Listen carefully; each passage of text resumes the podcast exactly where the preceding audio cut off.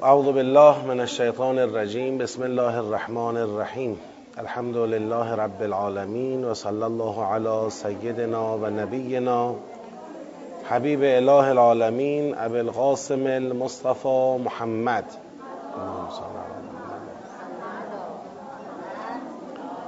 و علی آله الطیبین الطاهرین و لعنت الله علی اعدائهم اجمعین. من الان الى قیام یوم الدین. طبق روالی که تصمیم گیری شده قبل از شروع جلسه پرسش و پاسخ وجود داشته باشه حالا دو تا سوال مکتوب دستم هست اونا رو جواب میدم. انشاءالله در خدمت هستم که اگر سوالاتی هم بود حضورا انشاءالله پاسخ بدیم سوال اول مربوط به آیه 37 در مورد رزق نوشتن استدلال هایی که شما آوردید متوجه نشدیم که این رزق بیان معجزه است یا سیره مستمر برای مریم سلام الله علیها. ببینید بحث بیان معجزه رو چرا ما مطرح کردیم؟ خواستیم ما استدلال کنیم که منظور از رزق در اینجا رزق مادی نیست. رزق معنوی است. اینکه حضرت زکریا علیه السلام وقتی وارد میشن بر محراب حضرت مریم سلام الله علیها اونجا رزقی میابند این رزق رزق مادی نیست رزق معنوی است. بعد می‌خواستیم برای اینکه رزق مادی نیست معنوی است استدلال کنیم. استدلال یکیش این بود که اگر این رزق رزق مادی بود و مثلا غذای بهشتی بود یا میوه از بهشت بود این یک معجزه محسوب می‌شد دیگه. دقت می‌کنید؟ اگر رزق مادی بود مثلا هر بار حضرت زکریا می‌رفت می‌دید یه طبق پر میوه های بهشتی اونجا در محراب حضرت مریم حاضره. این می‌شد معجزه این می‌شد خرق عادت. این روال عادی این دنیا که نیست هست؟ خیلی این می‌شد خرق عادت می‌شد معجزه. بعد معجزه اگر بود آیا لازم بود که مثلا صد دفعه اتفاق بیفته تا حضرت زکریا تازه بیاد بپرسه که از کجا؟ بله لازم بود تکرار بشه. یک بارم که حضرت زکریا می‌رفت می‌دید یه طبق پر میوه بهشتی پیش حضرت مریمه همون بار اول قاعدتا باید از حضرت مریم سوال می‌کرد که خب این از کجا اومد؟ نه اینکه مثلا بله ایشون چند ساله میرن محراب حضرت مریم اونجا میوه می‌بینن بعد دیگه انقدر تکرار شده تا تازه انگیزه پیدا کردن سوال کنن که مریم اینا از کجا اومده؟ خب پس اگر معجزه بود سوال حضرت زکریا بعد از یه مدت اتفاق نمی افتاد با همون ورود اولشون با همون دیدن اولین رزق سوالشون رو باید میپرسیدن. در حالی که آیه چی میگه؟ میگه کلما دخل علیها زکریا المهراب وجد عندها رزقا قال یا مریم انا لک هذا. یعنی این قال یا مریم انا لک هذا بعد از اینه که بارها این رزق را کنار مریم سلام الله علیها یافته ایشون در نتیجه این یکی از استدلال ها بود که بگیم اگر رزق مادی بود معجزه بود و اگر رزق مادی معجزه اونجا می‌دید حضرت زکریا نیازی به کلما نداشت دیگه. با همون اولین رؤیت رزق مادی سوال می‌کرد که این از کجا آمده؟ ولی چون در آیه گفته کلما دخله یه سیره درست کرده. یعنی حضرت زکریا مثل اینکه روزها یا ماهها یا سالها بر محراب حضرت مریم داخل می شده و هر بار اونجا رزقی می یافته و بعد از اینکه این سیره ادامه یافته حضرت زکریا به این فکر فرو رفته که خب این چه مقامی است این چه جایگاهی است که تو داری نشد ما یک بار بیایم کنار تو در محراب تو داخل بشیم و چیزی بر معنویت ما نورانیت ما افزوده نشه. این از کجاست؟ این جایگاه این مقام از کجاست؟ آره این وقت طبیعی میشه. یعنی اون وقت بیان آیه با اون در واقع معنایی که گفته میشه بیان روان و درستی میشه دیگه. کلما اینجا مشکل پیدا نمی‌کنه. خب این سوال اول. احسن اینم حرف خوبیه. بله بله. اینم یه قرینه معیدیه که خود کلمه وجده هم نوعی وجدان کردن و دریافتنه فرق می‌کنه با دیدن که بگیم هر بار حضرت زکریا داخل محراب می‌شدن اونجا میوه رزق می‌دیدن. نمیگه می‌دیدن میگه وجد عندها رزق. احسن درسته. اینم یه قرینه که تایید می‌کنه اینجا رزقی است که به خود حضرت زکریا می‌رسید از کنار حضرت مریم. وجد عندها رزقا. بله؟ حالا اون این که دیگه حالا اسم این رو بذارید معجزه اون یه بحث دیگه است. می‌تونید در معنای معجزه توسعه بدید. اسمشو بذارید معجزه. اما اونی که ما میگیم معجزه منظورمون یک پدیده خارق عادتی است که برای یه هدف خاصی اتفاق میفته اون نیاز به تکرار مستمر نداره. و الا خب اصل این که یک دختر جوانی به یک چنین جایگاه و به یک چنین مقامی دست یافته که پیغمبر الهی بر محراب او داخل می شود اونجا رزق می یابد خود اینم یک عظمتی است بالاخره. ما که اینو کوچک نمی بینیم اتفاقا برعکس اینو خیلی بزرگ می بینیم. حالا شاید ما اصطلاح معجزه رو برش اطلاق نکنیم. بگیم آقا اصطلاح معجزه یک پدیده است. اتفاق میفته برای اثبات یک چیز. مثلا اگر حضرت عیسی علیه السلام مرد زنده می‌کنن هر روز صد دفعه مرده زنده نمی‌کنن که. یه چیزی پیش میاد. لازم میشه که یک معجزه ای نشون بدن. اینکه هر لحظه هر دم و هر دم ساعت ایشون بیاد یک معجزه از خودش نشون بده خب این اینطوری نیست. خب اونم اینه.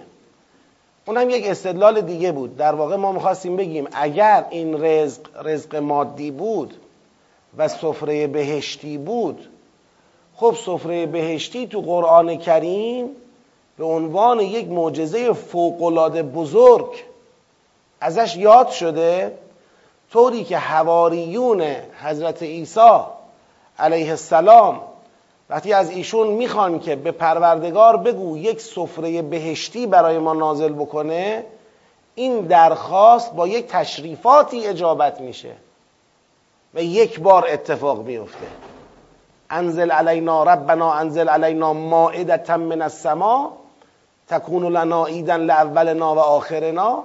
ایدی بشود برای اول و آخر ما. خدا وقتی که این دعا را قبول می‌کنه که ماعده بهشتی نازل بکنه میگه خب اگه من این کار رو می‌کنم اما بعد از اون اگر کسی کفر بورزد عذابی می‌کنم که از اول و آخر عالم کسی اینطور عذاب نکرده باشه. خب این تشریفات خاص برای نازل شدن یک سفره آسمانیه. می‌خوام با اینجا می‌خوام با این حرف می‌خواستم بگم چی؟ می‌خواستم بگم این پدیده حتی برای خود حضرت عیسی که فرزند حضرت مریم سلام علیها است اون کلمت الله که اصلا حضرت مریم در واقع یکی از مهمترین جنبه های عظمت شخصیتیشون مادر حضرت عیسی بودنشونه. حضرت عیسی که کلمت الله و خداوند اون رو حضرت مریم بخشیده او یه دونه ماعده می‌خواد از آسمون بیاد این همه تشریفات داره. بعد اون وقت شما اینجا اون ماعده را می‌کنید کل ما دخل علیها اونو می‌کنید یه چیز عادی بغل سجاده حضرت مریم که مرتب اینجا ماعده حاضر بوده. مرتب میوه مرتب غذا حاضر می‌شده. این با دعب قرآن در این معجزه ماعده آسمانی این بیان نمی‌خونه. بعد گفتیم تو من و سلوا هم ما در سوره بقره تو بحث من و سلوا هم همین بحث رو داشتیم. که در سوره بقره خیلی اینجوری معنی کردن که بله انزلنا علیه من و سلوا اون راجب بنی اسرائیل بله هر روز سفره مینداختن پرنده های بریان شده خداوند از بهشت از آسمان نازل می‌کرد. برای اینا چیده می‌شد؟ شربت چیده می‌شد؟ یه ملتی یه امتی میشستن مرغ شربت میخوردن و اینجوری بعضی تفسیر کردن من و سلوا که ما گفتیم اونم غلطه. اونم باز با دعب قرآن در چنین معجزه ای سازگار نیست. این سیره خدا نیستش که بیاد بله هر روز یه ملتی رو سفره براشون پهن کنه صبحانه نهار شام بده. حالا یک بار اتفاق بیفته بنا به یک حکمت خاصی این یه مسئله است. یه چیزی که سیره میشه که این نمی‌تونیم دیگه بهش بگیم معجزه. پس اونجا من و سلوا چیه؟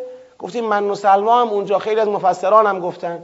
من و سلوا یعنی اینکه خداوند ماهی ها را یا پرنده ها را به سمت اینها سوق می‌داد تا اینا راحتتر بتونن سید کنن. یعنی برکت داده بود. سید پرندگان یا سید ماهی ها برای اینا آسون شده بود مهیا بود روزی مهیا بود چون منطقه کنار دریا بود و پایین کوه بود و سنگلاخی بود و امکان زراعت درش نبود. خداوند اینجوری این ملت از دریا عبور کرده را سیر می‌کرد. و بر صخره ها مثلا سمقی رو صخره ها می نشست که می‌تونستن اون سمق رو هم استخراج بکنن شربتی باش درست کنن. یعنی یک الطاف اینطوری. در واقع این مسئله رو یک مناظره یک شباهتی هم دادیم به مقوله من و سلوای سوره مبارکه فستاد بله. علیکم السلام.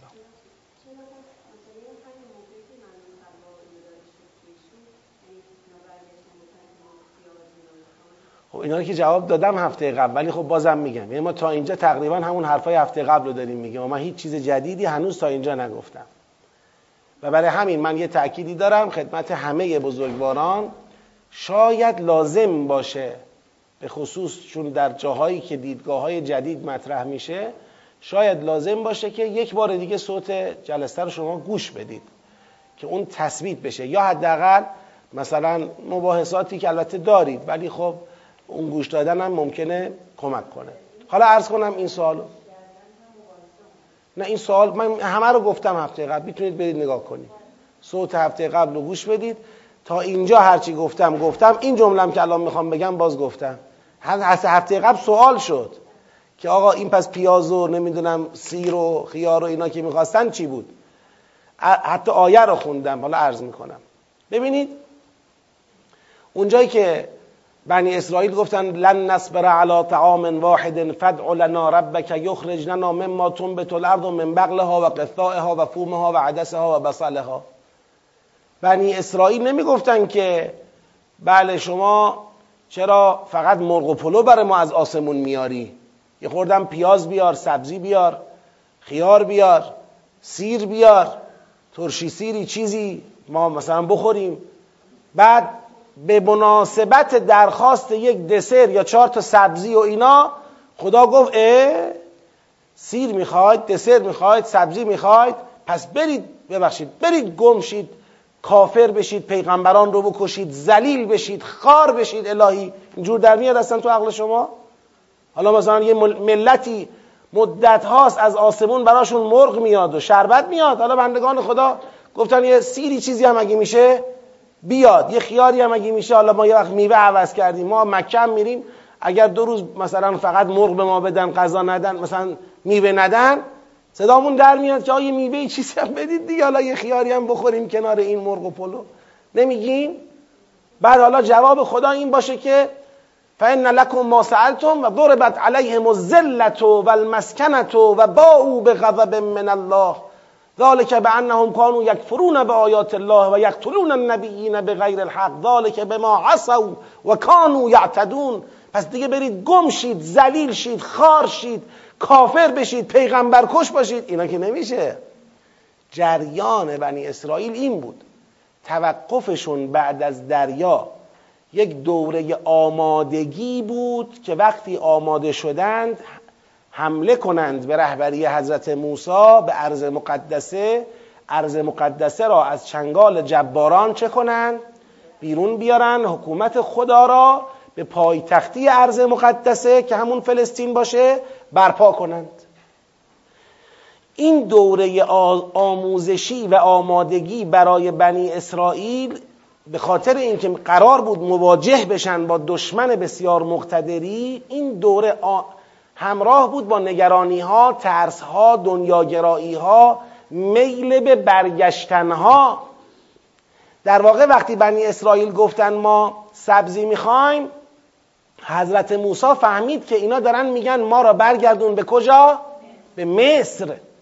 مسئله سبزی نیست. ما را برگردون به مصر. لذا وقتی گفت فان لکم ما سالتم اهبطوا اهبطوا مصرا فان لکم ما سالتم یعنی اون وقت وقتی که اینا نشون دادن حاضر نیستن به سمت ارض مقدسه برن این حکم حبوط یعنی بازگشتن به مصر براشون امضا شد. خودشون خیالشون این بود که ما برگشتیم به مصر. اونجا دیگه چی میشه شرایط؟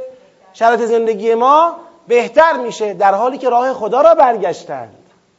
و ملتی که از راه خدا برگردد ذلیل می‌شود.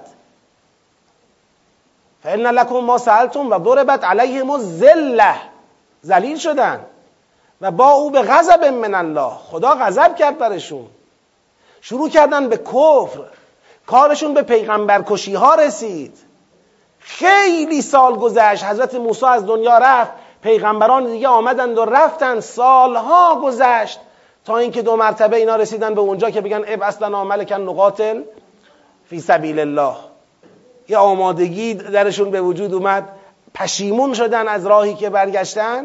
اون وقت حاضر شدن یه قتال فی سبیل الله بکنن که تو همون قتال فی سبیل اللهشون هم باز یه عده قلیل فقط آمدن در صف قتال. تو همون عده قلیلی هم که آمدن تو آزمایش بعدیش یه عده زیادی ریختن آزمایش اون رود. یه عده زیادی ریختند یک عده قلیلی بالاخره پیروز شدند و تالوت را شکست دادند و این حرفا اتفاق افتاد. پس مسئله این بود مسئله سبزی و این حرفا نبود. اون کد بود علامت بود. حالا چطور این شده بود کد و علامت؟ بعد از دریا چون منطقه‌ای که اینا در کنار تور در اونجا ساکن شده بودند و دوازده چشمه جوشیده بود و خدا اینجا بالاخره با من و سلوا و دوازده چشمه اسکان اینها رو در این منطقه فراهم کرده بود اینجا امکان زراعت نبود. سنگلاخی بود کنار دریا بود امکان زراعت نداشت. قوت قالبشون گوشت بود. من و سلوا قوت قالبشون بود. لذا اینا برای اینکه برگردن به مصر بهانهشون این بود که یا اینجا رو قابل زراعت کن یا ما رو برگردون به مصر که اونجا خودمون لاغر سبزی سیری نمی‌دونم پیازی سیب زمینی همش که نمیشه گوشت خورد. اینجا که نمیشه منطقه زندگی. به این شکل بود اون ماجرا. پس اونم کاری به ماعده آسمانی نداره که خداوند هر روز از آسمون فرشته ها رو معمول کنه برید هزار هزار واسه این ملت عظیم سفره پهن کنید سفره جمع کنید. از این حرفا. خب اینم پس از این سوال من که یه وقت در مثلا با سوال روبرو میشم میگم اینو گفتم منظورم این نیست که سوال نپرسید یا شما رو نگران کنم از سوال پرسیدن. هر چیزی که احساس می‌کنید لازمه بپرسید. ولی چون من فکر می‌کنم خیلی از این بحثا نیاز به تکرار دارن اگر شما صوت یک جلسه رو بعد از شرکت در جلسه یک بار دیگه گوش بدید حداقل تو اون جلساتی که مطلب خاصی گفته میشه این برای خودتون بهتره. بهتر جا میفته و شاید دیگه مثلا نیاز به تکرار هم نشه. و الا از جانب بنده هیچ حالت مثلا ناراحتی به وجود نمیاد که الان چرا باید دوباره این مطلب رو بگم. ده بارم بخواید توضیح میدم هیچ مشکلی نیست. خب در یک سوال دیگر پرسیدن که با توجه به اینکه پیامبر و مؤمنان با توجه به اینکه پیامبر و مؤمنان نباید مهاجرا بپذیرند پس دعوت آنها برای اینکه با کتاب بین آنها حکم شود چیست؟ الم تر الی الذین اوتوا نصیبا من الکتاب؟ یدعون الى کتاب الله لیحکم بینهم. تو ذهن سوال کننده منافاتی وجود داره بین دعوت شدن اهل کتاب به اینکه بیاید کتاب الله بین شما چکار کنه؟ حکم کنه؟ این یه منافات پیدا کرده با چی؟ با اینکه آقا نباید با اینا مهاجه کنید. آیا منافات دارن این دوتا؟ بله؟ اصلا فرق می‌کنه. مهاجه یعنی یه حجت من بیارم یه حجت تو بیار. حجت بیارم ثابت کنم حقم تو هم حجت بیار که ثابت کنی. حقی. مهاجه یعنی این. اما دعوت اهل کتاب به این که بیاید کتاب الله یعنی قرآن را بپذیرید این مفهومش مهاجه و اهل کتاب نیست. پس منافاتی با هم ندارن. بنابراین سوال از موضوع سوال منتفی میشه پاک میشه. سلام علیکم. خب استشهاد اینجا برای چی آورده شده؟ علم تر الذین اوتوا نصیبا من الکتاب. استشهاد برای چی آورده شده؟ گفتیم استشهاد میاد یک بحث کلی را تطبیق میده رو چی؟ اینجا. رو مصداق عینی و خارجی. تا قبل از این خدا که صحبت می‌کرد به شکل کلی میگو آقا فان حاجوک فقل اسلمت وجهی لله و من اتبعن و قل للذین اوتوا الکتاب. یا الذین اوتوا الکتاب کلی یه انحاجوکه ان اسلموی. همه چیز مفهومی بود. ان الذین یکفرون به آیات الله. اما اینجا در علم تر الی الذین اوتوا نصیبا من الکتاب یدعون الی کتاب الله لیحکم بینهم ثم یتولا فریق منهم و هم معرضون. اینو میاد روی گروه عینی خارجی و مصداقی تطبیق میده. میگه حرفایی که زدیم بیراه نگفتیم نمی‌بینی اینایی رو که نصیبی از کتاب بهشون داده شده؟ حالا دعوت میشن که کتاب الله بین اونها حکم کنه روی گردانند لذا این اسلوب استشهاد در اینجا برای تطبیق بر مصداق خارجیه. سوال بعدی گفتن در آیه سی و هفت انبتها نباتا حسنن چرا برای رشد حضرت مریم کلمه نبات به کار برده شده؟ اشاره به رشد نباتی دارد؟ نه. در فرهنگ لغت ما نبات به معنی رشد نباتیه که از رشد حیوانی هم حتی پایین تره میگیم روح نباتی روح حیوانی نمی‌دونم حیات نباتی حیات حیوانی حیات انسانی رشد نباتی حیوانی انسانی. و نباتی نازلترین مرحله حیات و رشد. نه اینجا این نیست.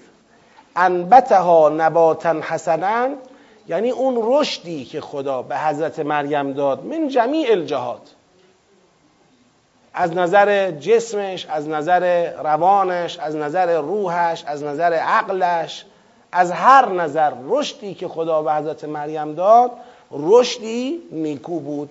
یعنی معنای عامی هم همین نشون میده که معنای عامی در کلمه انبات تو فرهنگ قرآن وجود داره. در فرهنگ قرآن انبات مخصوص گیاه یا رشد گیاهی نیست. آقا از کجا اینو می‌تونی بگی؟ از اینجایی که اصلا چه موضوعیتی داره خداوند در اینجا؟ بیاد مثلا رشد نباتی حضرت مریم رو به رخ بکشه.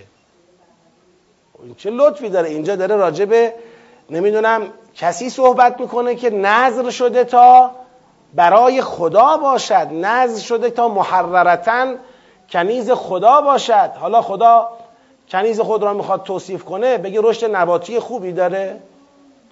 پس یک رشد منظور از انبات رشد جمیع جهات حضرت مریمه. آیا لناس آیه 14 با اناس آیه 9 ارتباط دارد؟ برگردیم. این اناس آیه 9 که ربنا انک جامع الناس لیوم لا ریب فیه. اینم آیه 14 که زین للناس حب الشهوات. بله. بله ارتباط داره. منم در همون دور اول تدریس این آیات به این ارتباط اشاره کردم که در واقع راسخون فی العلم اونجایی که میگن ربنا انک جامع الناس لیوم لا ریب فی دارن کد میدن. ما می‌دونیم اون دسته از مردمی هم که حتی مثل ما رسوخ در علم ندارن تو فردای قیامت اونا رو چکار می‌کنی؟ جمع می‌کنی. بعد اون روز اموال و اولاد به کارشون نمیاد و قود و نار میشن. گرفتار دعب آل فرعون میشن و بحثای بعدیش که انشاءالله باز تو دورای بعدی بهش وارد میشیم. الذین کفرو آیه ده. الذین کفرو آیه ده. ریشه الذین کفروی آیه چهار است. الذین کفروی آیه ده با الذین کفروی آیه چهار یکیه. الذین کفروی آیه چهار با این تفاوت که الذین کفروی آیه چهار کیا هستن؟ اهل کتابی هند که ایمان نیاوردن. الذین کفروی آیه ده اما اهل کتابی هند که ایمان نیاوردند و مؤمنانی که در فریب اینا رو خوردن پیرو اینا شدن تو جبهه اینا قرار گرفتند. یعنی اینجا الذین کفروی توسعه یافته است. البته این جور سوالا رو باز ما تو دور بعدی ورود می‌کنیم. ما الان مفاهیم آیات رو داریم کار می‌کنیم. انشالله در دور بعد که می‌خوایم سیاق شناسی کنیم جنبندی کنیم سیاق ها رو ارتباط یابی کنیم اونجا اینا کار میشه. آیه 13 چگونه آیه 13 چگونه به قبل و بعدش ربط داره؟ اشاره کردیم دیگه در آیه قبلش گفت قل للذین کفروا ستغلبون و تحشرون الی جهنم. تغلبون یعنی چی؟ شکست می‌خورید مغلوب میشید. قد کان لکم آیه فی فئتین التقطا فئه تقاتل فی سبیل الله و اخرى کافره یرونهم مثلیهم رأی العین والله یؤید بنصره من یشا این آیه یک در واقع حکایتی را ذکر می‌کنه که خداوند از فعه قلیله مؤمن در مقابل فعه کثیره کافر چیکار کرده؟ حمایت کرده و فعه کافر با اینکه زیاد بوده جمعیتشون شکست خوردن. پس این یه شاهدیه برای آیه قبل که گفت ستغلبون و تحشرون الی جهنم. خیلی خوب. این سوالات ما در اینجا تمام شد. صلواتی ختم بفرمایید.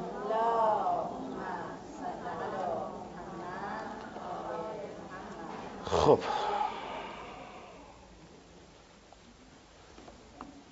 حالا ما بحثمون رو تا اونجایی که مقرری داریم انشالله پیش ببریم. بعد اگه بازم فرصت داشتیم در پایان جلسه اگه کسی سوالی داشته باشه حضورا پاسخ بدیم. بحث از ان الله اصطفى آدم و نوحا و آل ابراهیم وارد یک فاز جدیدی شد در توصیف آل امران از قالت امرأت امران رب انی نظرت لک ما فی بطنی. از نظر فرزندی که در بطن داشت برای خدا همسر امران خبر داد. وقتی اون فرزند رو به دنیا آورد گفت خدایا این فرزند دختره. خدا گفت من آگاهترم به این که این چیه؟ و لیس از ذکر و کل انسا خدا با این جمله خواست بگه اتفاقا من چی می‌خواستم؟ همین دختر رو می‌خواستم باشه. کاری که دارم برنامه ای که برای او دارم این لازم بود که او دختر باشه. برای این هدفی که من نظر تو را قبول کرده ام پسر به کار نمی آمد. بعد ایشون هم گفت انی سمیتها مریم و انی اعیدها بک و ذریتها من الشیطان الرجیم. اسمش رو مریم نام نهاد. او را و ذریه او را به خدا در پناه خدا از شر شیطان قرار داد. خداوند به بهترین قبولی قبول کرد به بهترین رشد داد. و کفالت او بر عهده حضرت زکریا قرار گرفت. هر بار که حضرت زکریا بر محراب حضرت مریم داخل می‌شد نزد ایشون رزقی مییافت که گفتیم رزق معنوی و می‌گفت چطور تو به این مقام رسیدی؟ حضرت مریم هم جواب می‌داد که این از لطف خداست. زکریا سلام علیه وقتی که این رشد و کمال رو در حضرت مریم دید اینجا دعایی کرد رب حبلی من لدن که ذریه طیبه انک سمیع الدعا. برای خودش ذریه طیبه طلب کرد و فنادته الملائکت و هو قائم یصلی فی المحراب ملائکه زکریا را مخاطب قرار دادن در حالی که ایستاده بود در محراب نماز می‌خوند. گفتن ان الله یبشرک به یحیی خدا بشارت می‌دهد تو را به یحیی.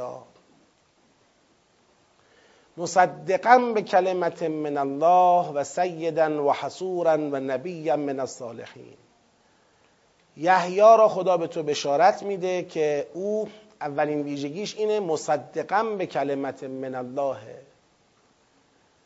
یعنی تصدیق کننده کلمه ای از جانب خداست. این کلمه ای از جانب خدا بعدا تو همین صفحه از قرآن تو همین آیات بعدی مشخص میشه که منظور از کلمت من الله کیه؟ حضرت عیسی مسیح علیه السلام فرزند حضرت مریم سلام الله علیه. اولین ویژگی که خدا برای یحیی ذکر می‌کنه مصدق حضرت عیسی بودنه. مصدق بودن هم در واقع به این معناست که حضرت یحیی خودش یک شخصیتی است که حضرت عیسی علیه السلام رو اون حساب کرده. حضرت عیسی علیه السلام به او تکیه داره و حضور حضرت یحیی علیه السلام باعث تصدیق تسدید و حمایت از حضرت عیسی علیه السلامه. چرا اولین ویژگی را برای حضرت یحیی خدا این ذکر می‌کنه؟ من اینجا می‌خوام یک اشاره. اینی که میگم ببینید قرآن یه عباراتی دارد یک اشاراتی دارد. اشاره هاش به اندازه خودشه. حالا من یه وقتایی اگر یه اشاره هم ذکر می‌کنم اصرار ندارم بپذیرید اون رو. ولی یه اشاره ای اینجا میدم و بهش توجه کنید. حضرت زکریا وقتی که حضرت مریم را دید به همچین جایگاهی رسیده اینجا از خدا ذریه طیبه طلب کرد. یه بار اینه که نگاه خیلی قبلترمون این بود که حضرت زکریا دید که مثلا خدا به حضرت مریم میوه میده در فصل تابستان میوه زمستان میده در فصل زمستان میوه تابستان میده با خودش گفت خدایی که می‌تونه میوه تابستون رو تو زمستون بده میوه زمستون رو تو تابستون بده از من پیرمرد نمی‌تونه یه بچه درست کنه. بذار پس به منم بگم یه بچه هم به من بده. که از این نگاه ما چیکار کردیم؟ عبور کردیم. گفتیم این نیست. نه حضرت زکریا تا الان شک داشت خدا قدرت دارد یا ندارد بر این مسئله؟ نه اون رزق ها میوه بود. رسیدیم به این که پس حضرت زکریا ما به این نقطه رسیده بودیم. حضرت زکریا وقتی که دیدن مریم سلام الله علیها چنین کمالات معنوی به دست آورده که ایشون با وجود پیغمبر بودنش هر بار بر محراب او داخل می شود رزقی الهی و معنوی از کنار او دریافت می‌کنه. ایشون از خدا طلب کردن ذریه طیبه ای مثل او به ایشون هم بدهد. خدایا منم از تو می‌خوام فرزندی به من عطا کنی که مثل مریم صاحب رشد صاحب کمالات و صاحب مقامات معنوی باشه. ذریتا طیبه به من عطا بکنی. این ذریتا طیبه را به چه مناسبت گفت؟ به مناسبت دیدن عظمت معنوی حضرت مریم سلام الله علیها. خب تا اینجا رو اومدیم. حالا می‌خوام یه گامم بریم جلوتر. از همینم باید بریم یه گام جلوتر. اون چیه؟ اون اینه که حضرت زکریا مسئلهش صرفا اینم نبود چه, چه دختر با کمالاتی چی میشه خدا یه پسر یا یه فرزند با کمالات اینجوری هم به من بده؟ یه حسرت مثلا در دل یک پدری نهفته است که خدا یه بچه خوبم به ما بده دیگه. این بچه به این خوبی یکی هم به ما بده. نه. اونی که بنده اینجا به عنوان اشاره عرض می‌کنم حضرت زکریا فهمید که مریم مادر عیسی است. عیسی موعود. وقتی که حضرت زکریا چنین مقامی را چنین جایگاهی را درباره حضرت مریم سلام الله علیها مشاهده کرد متوجه شد که اون عیسی مسیحی که بنی اسرائیل منتظر آمدن او هستند و نشانه های او در تورات بگید آمده و من دلیل دارم که در تورات نشانه هاش آمده ها می‌رسیم تو همین آیات بهش می‌رسیم. که خدا وقتی حضرت عیسی رو داره معرفی می‌کنه میگه مصدقا لما بین یدیه من التورات. مصدق تورات مصدقا لما بین یدیه من التورات یعنی چی؟ یعنی وعده های آمدن حضرت عیسی در تورات بود. طوری که وقتی حضرت عیسی آمد بنی اسرائیل بفهمن این همون پیغمبر موعوده. و اصلا تو قرآن کریم این یه دعبه که پیغمبران الهی زنجیروار به هم وصلن. هر پیغمبری میاد بشارت پیغمبر بعدی رو هم با خودش میاره. تصدیق پیغمبر قبلی است بشارت پیغمبر بعدی است. چون حضرت عیسی علیه السلام هم در سوره صف ببینید انی رسول انی رسول الله الیکم یک مصدقا لما بین یدی من التورات دو و مبشرا به رسول یعتی من بعدی اسمه احمد صلی الله علیه و آله و سلم یعنی تصدیق بشارت پیغمبر قبلی و دادن بشارت پیغمبر بعدی. این در دعب رسول و انبیا تو قرآن هست. یک بار هم نیست مکرر در مکرر هست. خب وقتی که حضرت زکریا دید مریم سلام الله علیها چون این جایگاهی به دست آورده نشانه ها رو تطبیق داد. فهمید که اینه. مادر پیغمبر موعود رسیده. حالا نشانه های تورات اونا چه بود؟ ای بسا گفته بودن مثلا این پیغمبر موعود از دختری از خانمی متولد خواهد شد که اون خانم چون این ویژگی هایی داره چون این شخصیتی داره در مثلا نظر معبد شده یا هر چه شده نمی‌دونم من اونا رو نمی‌دونم اما اینو می‌فهمم که حضرت زکریا به این مسئله پی برد وقتی به این مسئله پی برد حالا او از خدا می‌خواد که اون یاوری را که اون یاور هم مصدقن ببینید؟ مصدقن به کلمت من الله.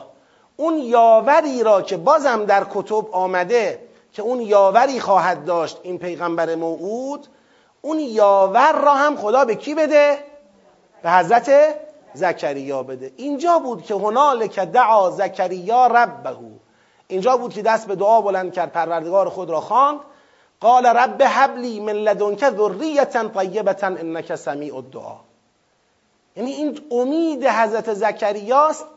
خب آقا این اشاره از کجا به دست آمد؟ این اشاره از اینجا به دست آمد که وقتی او ذریه طیبه خواسته بود خدا می‌تونست در جواب بگه که خب ان الله یبشرک به غلام ان الله یبشرک به یک شخصیتی که اون شخصیت رو توصیف کنه. اما گفت ان الله یبشرک به یحیی مصدقا به کلمت من الله. یعنی این جمله را خدا تو محراب بعد زکریا گفت که خدا تو را بشارت می‌دهد به یحیی که مصدق کلمت الله هست آیا اینجا از زکریا نفهمید یعنی چی؟ متوجه نشد که یعنی چی یحیی مصدق کلمت الله هست زکریا پیغمبر بزرگ الهیه. ایشون فهمید که دعای او چه شد؟ مستجاب شد. پس دعای او بعد از دیدن حضرت مریم این بود. او فهمیده بود که حضرت مریم مادر پیغمبر بزرگ موعود بنی اسرائیل حضرت عیسی علیه السلام است و دعای او این بود که اون یاور این پیغمبر را حامی این پیغمبر را مصدق این پیغمبر را خدا بده به حضرت زکریا. و خدا این رو بشا... این در واقع درخواست رو اجابت کرد و فرمود که خدا بشارت می‌دهد تو را به یحیی که مصدق کلمه ای از جانب خداست و بزرگ است و حسود یعنی از پلیدی ها زشتی ها گناهان شهوات بریده است و پیغمبری است از صالحان. حالا دقت بکنید. من یه بار دیگه میگم این نکته که الان بهتون گفتم در حد چیه؟ اشاره است. یعنی عبارت نیست. ما رو عبارت ها اینو نداریم که اینجا گفته باشه بله هنالکه مثلا زکریا فهمید که حضرت مریم مادر پیغمبر موعود است نه. یا مثلا راجب قسمت قبل و بعدش اون نه. ولی کن با توجه به این توصیفی که خدا اینجا داره از یحیی ارائه میده و حضرت زکریا اصلا سوال از خدا نمی‌پرسه که یا الله یعنی چی مصدقم به کلمت من؟ یعنی چی که به من یه بچه میدی مصدق کلمه ای از جانب توست؟ برای او معلومه که این کلمه از جانب خدا چیه کیه؟ و مصدق بودن این فرزند نسبت به او یعنی چی؟ خب. بله می‌تونیم ولی عامه دیگه. ذریه اهم از ادعای منه. ما ادعای بنده اینه که مشخصا حضرت زکریا فهمیدن که مریم مادر حضرت عیسی موعوده. و از خدا که داشتن طلب می‌کردن طلب ایشون این بود که اون یاور موعود پیغمبر موعود را بده به من. ولی تو ذهنشون فقط یه مانع بود. آخه من پیر شدم. امید دارم که یاور پیغمبر موعود یاور موعود پیغمبر موعود فرزند من باشد ولی من پیر شدم آیا میشه همچین دعایی اجابت بشه؟ میشه همچین درخواستی اجابت بشه؟ که خداوند حضرت زکریا اینجا میگه بله میشه و من با همین که تو پیر شدی ولی که اون یاور موعود پیغمبر موعود را میدم به تو پیغمبر موعود فرزند مریم است یاور موعودش فرزند توست این بود. حالا راجع به این بازم ما در ادامه حرف داریم یعنی می‌رسیم به آیاتی که این مطلب بیشتر تثبیت میشه. قال رب انا یکون لی غلام و قد بلغنی الکبر و امرأتی آقر. و پروردگارا از کجا برای من فرزندی خواهد بود در حالی که من خودم بلغنی الکبر؟ یعنی بزرگسالی به من رسیده یعنی من در سنی نیستم که بتونم صاحب فرزند بشم. از نظر سنی. و امرأتی آقر و همسر من که اصلا عقیمه. این حالا پیری به جای خود عقیم, عقیم اصلا اون صاحب فرزند نمی‌تونه بشه. قال کذالک الله یفعل ما یشا خدا فرمود که خداوند این گونه انجام می‌دهد هر چرا که بخواهد. یعنی برای خدا اینکه تو پیر شدی و همسرت عقیمه برای خدا مانع محسوب نمیشه. قال رب اجعل لی آیتا. خدایا برای من آیه ای قرار بده. این آیه لطفا خوب دقت کنید. قال رب اجعل لی آیتا. پروردگارا برای من آیه ای قرار بده. قال آیتو که گفت آیه تو اینه. الله تکلم الناس ثلاثت ایام الا رمزا. این که صحبت نکنی با مردم سه روز. به مدت سه روز با مردم صحبت نکنی الا رمزن مگر با کد و علامت و رمز. وذکر ربک کثیرا. و تو این سه روز خدا را خیلی یاد کن و سبح بالعشی والابکار. و موقعش عصر و موقع صبحگاه خدا را چیکار کن؟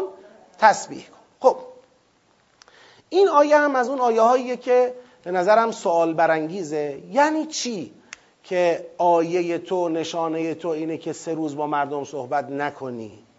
مگر به رمز؟ خوب دقت کنید. ما دو جور نگاه می‌تونیم به الله تکلم الناس داشته باشیم. یه نگاه اینه که خدا می‌خواد بگه خب زکریا آیه می‌خوای نشانه می‌خوای کاری می‌کنیم که سه روز نتوانی با مردم پس یه بار الله تکلم الناس یعنی نشانه آیه در واقع حرفی که ما به تو زدیم وعده که ما به تو دادیم اینه که سه روز نمی‌تونی با مردم صحبت کنی جز با رمز جز با رمز یعنی عملا زبونت از صحبت کردن با مردم چی میشه؟ میسته ناتوان میشه. نمی‌تونی با مردم حرف بزنی؟ مگر به حالت رمزگونه با مردم حرف بزنی؟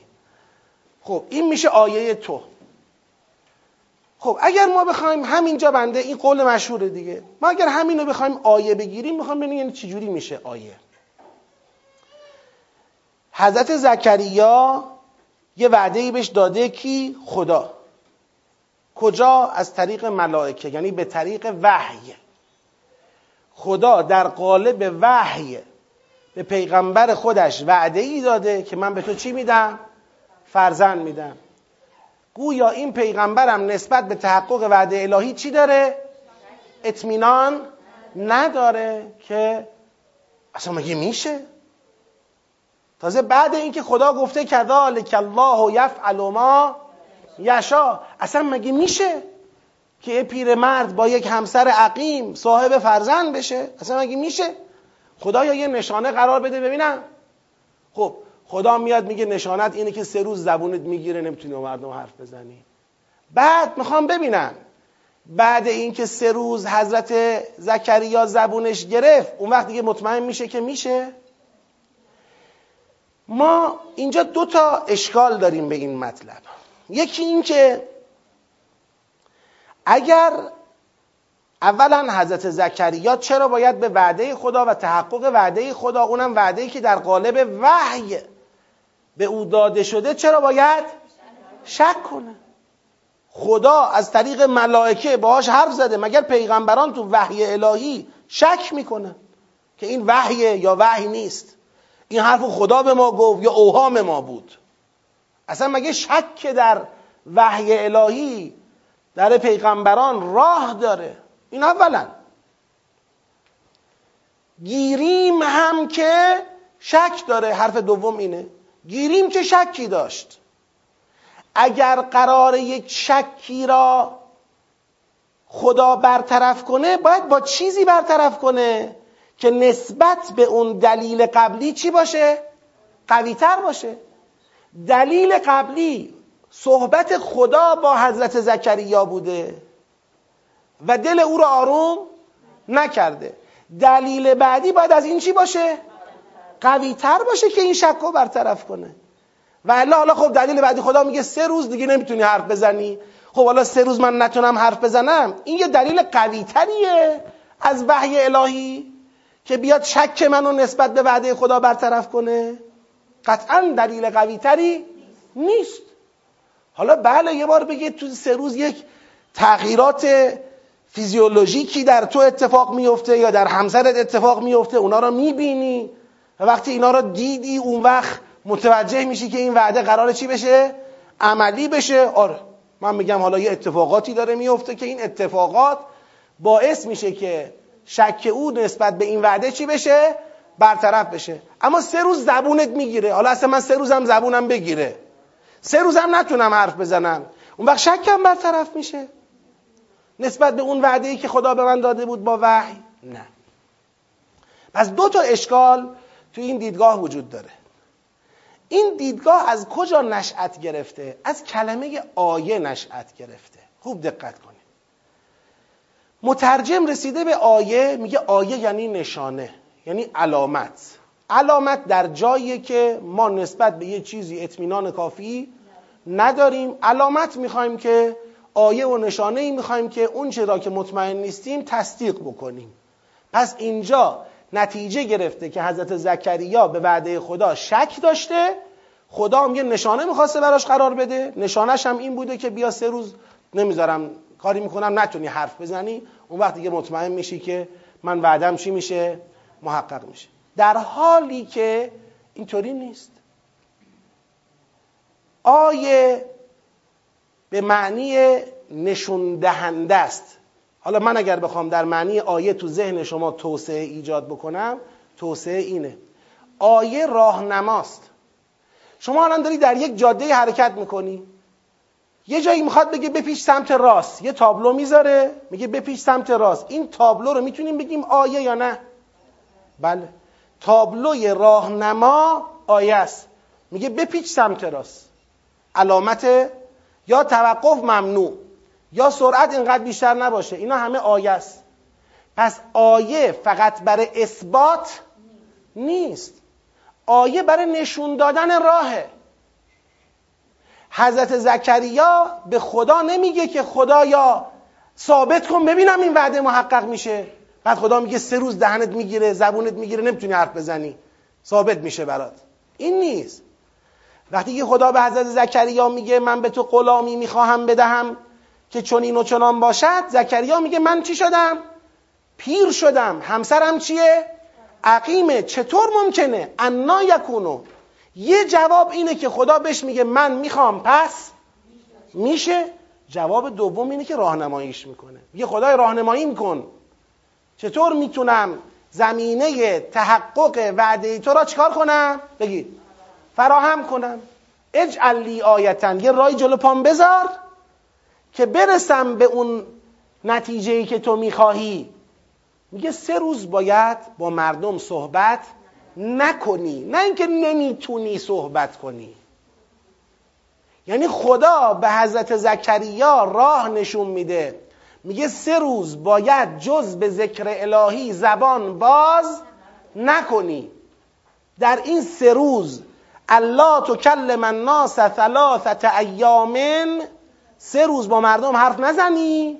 الا رمزن اگر هم کاری داشتی یه وقت لازم بود به یکی یه چیزی بگی اشاره کن. تکلمت رو با مردم نباشه. وذکر ربک کثیرا. ببین لال نیستی بنده خدا. تو این سه روز خدا را خیلی یاد کن و سبه بالعشیه و الابکار و غروب و صبح خدا را تسبیح کن. یعنی خدا یه نسخه عبادت سه روزه خالص که تو این سه روز جز با خدا حرف نزند و با مردم سخنی نگوید برای زکریا میپیچه. بعد از این اون اتفاق خواهد افتاد. یعنی اونی که تو را مهیا می‌کنه تا خداوند در واقع نطفه حضرت یحیی را در صلب تو به نقطه باروری برساند و تو را صاحب اون فرزند کند این اتفاقه. اینم در فرهنگ دینی ما عجیب نیست. پیغمبر برای اینکه اون پیامبر گرامی اسلام حضرت محمد مصطفی صلی الله علیه و آله و سلم برای اینکه خدا حضرت زهرا سلام الله علیها رو به ایشون بده نسخه عبادت چهل روزه داشته. چهل روز. باید خدا را بخوانی. چهل روز روزه بداری. چهل روز ذکر بگی. چهل روز معتکف باشی. که اون نطفه حضرت زهرا در صلب تو بارور بشه و آماده بشه که در این عالم تکون و وجود پیدا بکنه. این تشریفات داره. اینجوری نیست. وقتی حضرت, حضرت زکریا از خدا اون موعود اون یاور موعود پیغمبر موعود را می‌خواهد خدا بهش میگه تشریفات داره. سه روز نباید با مردم حرفی بزنی کاری هم داشتی اشاره و رمز و اینا. تو این سه روز فقط خدا را یاد کنی و تسبیح بالعشی و الابکار داشته باشی. اون وقت این وعده محقق میشه. پس ببینید اینجا صحبت از شک نیست. من شک دارم بعده خدا. خدا وحی کرده به ایشون. چه شکی؟ مگه پیغمبر تو وحی شک می‌کنه؟ مگه پیغمبر احتمال میده یه وقت خدا با او حرف نزده؟ نعوذ بالله اوهام بوده خیالات بوده شیاطین بودن با او حرف زدن. این که دیگه پیغمبر نمیشه. پیغمبر تو وحی شک نمی‌کنه. پس مسئله حضرت یحیی نشون دادن یه راهی خدا یه راهی جلو پام بذار. یه علامتی بذار. من با اون علامت مسیر رو چیکار کنم؟ پیدا کنم. رب اجعل آیتن یعنی این. یه علامت بذار. من با این علامت مسیر رو پیدا کنم. چجوری می‌تونم بشم اون زکریایی که پدر یحیاست با سه روز روزه سکوت و ذکر خدا گفتن و تسبیح بالعشی و ابکار کردن. حالا کسی سوالی داره؟ بگه. بله میشه. منتها همونجا هم همین حرف رو زدن. اونجا هم گفتن نمی‌تونم حرف بزنم. بعضی خیال کردن حضرت مریم نمی‌تواند حرف بزن بله خب اون جای خودش. می‌خوام بگم اونجا هم همین اشکال وارد میشه. می‌تونیم اینا دوتا رو شبیه هم ببینیم اما اون اینو تقویت یا این اونو تقویت به نظرم نمی‌کنه. مهم اینه که شما اینجا متوجه باشی که آیه به چه معناست. این اشکال از معنی آیه نشأت گرفته. فکر کردن هر وقت اومد آیه یعنی طرف شک به ادعا داره. خدا گفته بهت فرزند میدم این شک داره میده نمیده. میگه آیه. در حالی که آیه همیشه برای شک نسبت به اثبات ادعا نیست. خیلی وقتا راهنمایی راهنمایی میکن. یه نشونه یه علامتی بذار جلو پام من با اون علامت حرکت کنم برسم به مقصد. خدا میگه راهش اینه. اگه می‌خوای به این مقصد من همینجا می‌خوام یه اشاره ای بدم توکل بر خدا. ما از این اشاره ها هیچ وقت نمیدیم. دعبمونم نیست سبکمونم نیست ولی توکل بر خدا اینو عرض می‌کنم. نه به عنوان وعده قطعی ولی کسانی که صاحب فرزند نمی‌شوند امید است که با سه روز سکوت کردن از تکلم با خلق الله و ذکر خدا گفتن که البته اینم مقدمات خودشو می‌خواد. یعنی باید این خودش به صلاح و فلاح امید است که خدا بهشون لطف کنه. رب اجعلی آیتن یعنی اینکه برای من یک علامتی بذار من چجوری می‌تونم من پیرمرد با همسر عقیم به اون فرزنده به اون ذریه طیب دست پیدا کنم همچین راهی رو جلوی پای حضرت زکریا خدا می‌گذاره و این خالی از اشاره به این نیست که یه همچین عبادتی اقتضا دارد. اقتضا نمیگیم قطعیت اقتضا دارد که این اتفاق و این وعده چی بشه؟ محقق بشه. البته برای حضرت زکریا اقتضا نیست فقط. حضرت زکریا راه فعلیت اون وعده است. خدا به ایشون میگه شما این کارو بکن اون اتفاق میفته. خب سوال دیگه ای نداریم؟ حالا اسم اعتکاف می‌تونی روش بذاری یا نذاری؟ خیلی مهم نیست. مهم اینه که سه روز با خلق الله نباید حرف بزنی جز ذکر خدا زبان نباید باز بکنی. خب حالا این نکته این نکته با با فهمیده میشه. یه بار هست میگه مصدقا لما. بین یدیه یعنی این مصدقی است که داره وعده های قبلی را چکار می‌کنه؟ تصدیق می‌کنه. وعده های قبلی را داره تصدیق می‌کنه. این میشه مصدقا لما. یه بار میگه مصدقا به کلمت من الله. یعنی ای آمدنش تصدیق کننده کلمت الله هست. مثل اینکه آمدن او بشارت آمدن منجی آمدن اون پیغمبر موعود را می‌دهد. اما نه اینکه قبل او مصدق یه چیزی در قبل خودش باشه. مصدق یه حقیقتی است که بعد او میاد. این با این با فهمیده میشه. آره. خب. قال رب اونی که گفتیم قال رب جلی آیه گفتیم و اذ قالت الملائکتو یا مریم ان الله اصطفاک و طهرک و اصطفاک علی نساء العالمین. خدا بعد از اینکه این پرانتز مربوط به حضرت زکریا را اینجا باز کرده بود که در واقع حضرت زکریا آمد در محراب حضرت مریم وارد می‌شد و بعد رسید به اونجا که گفت انا لک هازا و متوجه ماجرا که شد خودش دست به دعا شد و خدا راهو به اون نشون داد. تا آیه 41 پرانتز از زکریا چی میشه؟ بسته میشه. ادامه جریان است مریم رو ما باز داریم. اون مریم به اون کمالات رسیده حالا به جایگاهی رسیده که ملائکه با او چه می‌کنن؟ سخن میگن. و اذ قالت الملائکه یا مریم. اون وقتی رو به یاد بیارید که ملائکت الله مخاطب قرار دادن ایشون رو گفتن ای مریم ان الله اصطفا که خدا تو را به اون خلوص و برگزیدگی ناشی از خلوص رسانید. ان الله اصطفا که خدا تو را برگزید. به خلوص لازم برای برگزیده بودن رساند. و طهرک خدا تو را از جمیع پلیدی ها از جمیع آلودگی ها تطهیر کرد متحر کرد. و اصطفاک و این استفاع و تطهیر تو علا نسائل عالمین است. یعنی می‌خواد بگه رتبه این استفاع و تطهیر رتبه جهانی و جاودانی است. علا نسائل عالمین بر زنان جهانیان تو برتری یافتی. که ما می‌دونیم حضرت مریم یکی از چهار زن برگزیده عالم است که از ابتدا تا انتها از این چهار تا بالاتر کسی نیست تو خانم ها ان الله اصطفاک و طهرک و اصطفاک علی نساء العالمین. یا مریم اقنتی لربکی ای مریم فرمان بردار باش در پیشگاه پروردگارت. وسجدی و در پیشگاه خدا سجده کن ورکعی مع راکعین و همراه با راکعان رکوع کن. ای یادتون باشه ما در مسئله رکوع در سوره مبارکه فستات مطالبی رو مطرح کردیم. چی گفتیم اونجا یادتون باشه؟ خداوند به کیا گفت ورکعو مع راکعین به اوامر ولی الله ما یه بحثه یعنی در یک تحقیق موضوعیه که درباره مفهوم رکوع در چند جای قرآن مطالبی رو می‌بینیم که متوجه میشیم رکوع یک حرکتی است یک حالتی است در وجود انسان در مقابل خلیفت الله و ولی الله اون حالت وجودی در مقابل خلیفت الله و ولی الله. بنی اسرائیل که ایمان به پیغمبر اکرم نمی آوردن خدا بهشون گفت ارکعو مر راکعین.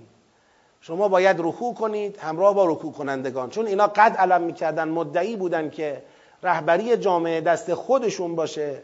و وقتی از اونها گرفته شد و به پیغمبر اکرم اعطا شد این جایگاه رهبری دینی و الهی اینا تحمل نداشتن.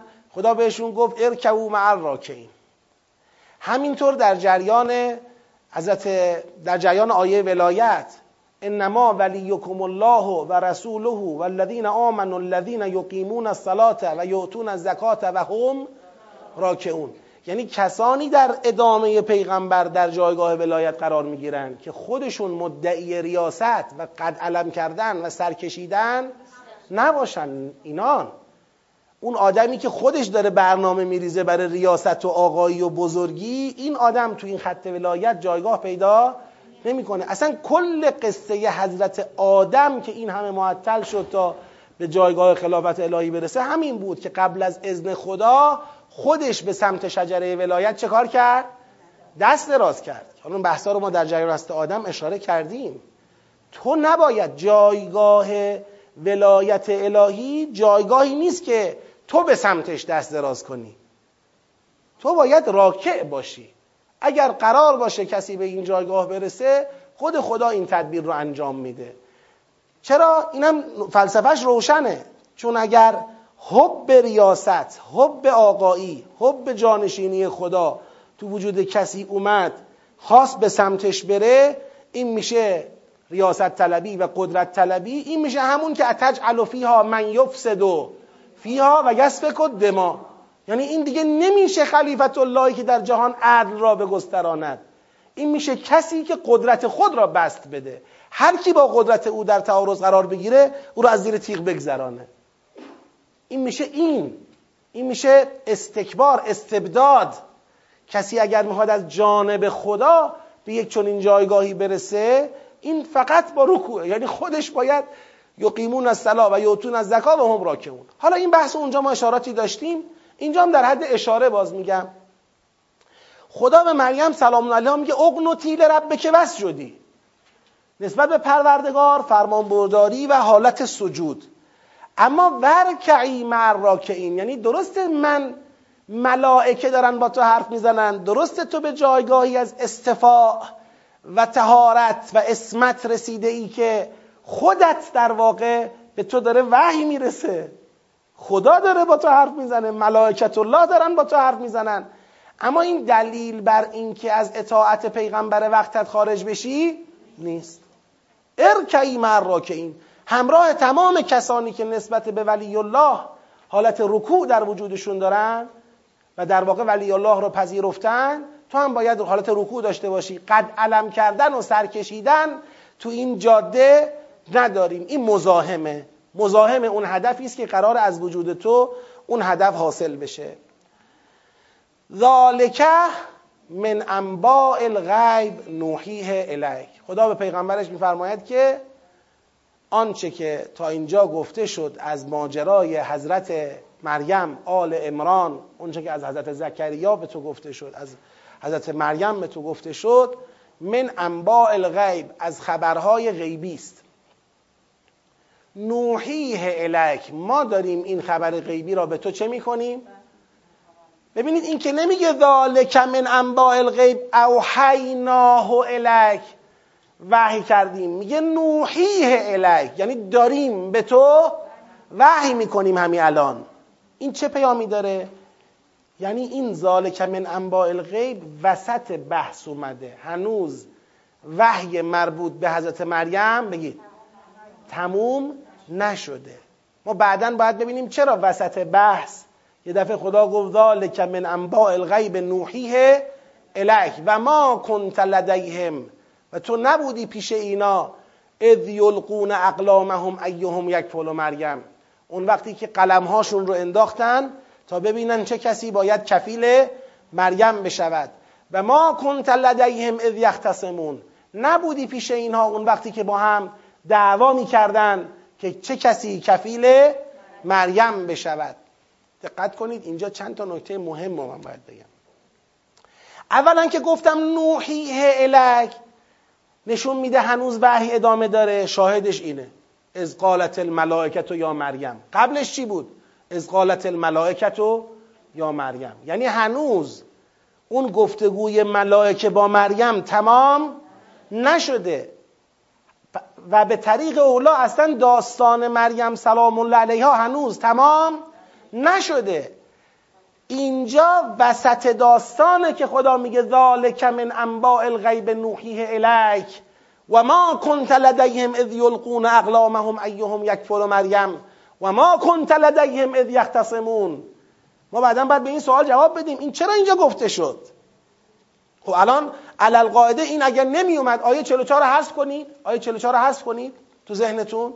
از قالت الملائکه یا مریم ان الله اصطفاک و طهرک و اصطفاک علی نساء العالمین. یا مریم اقنتی لربک واسجدی وارکعی مع الراکعین.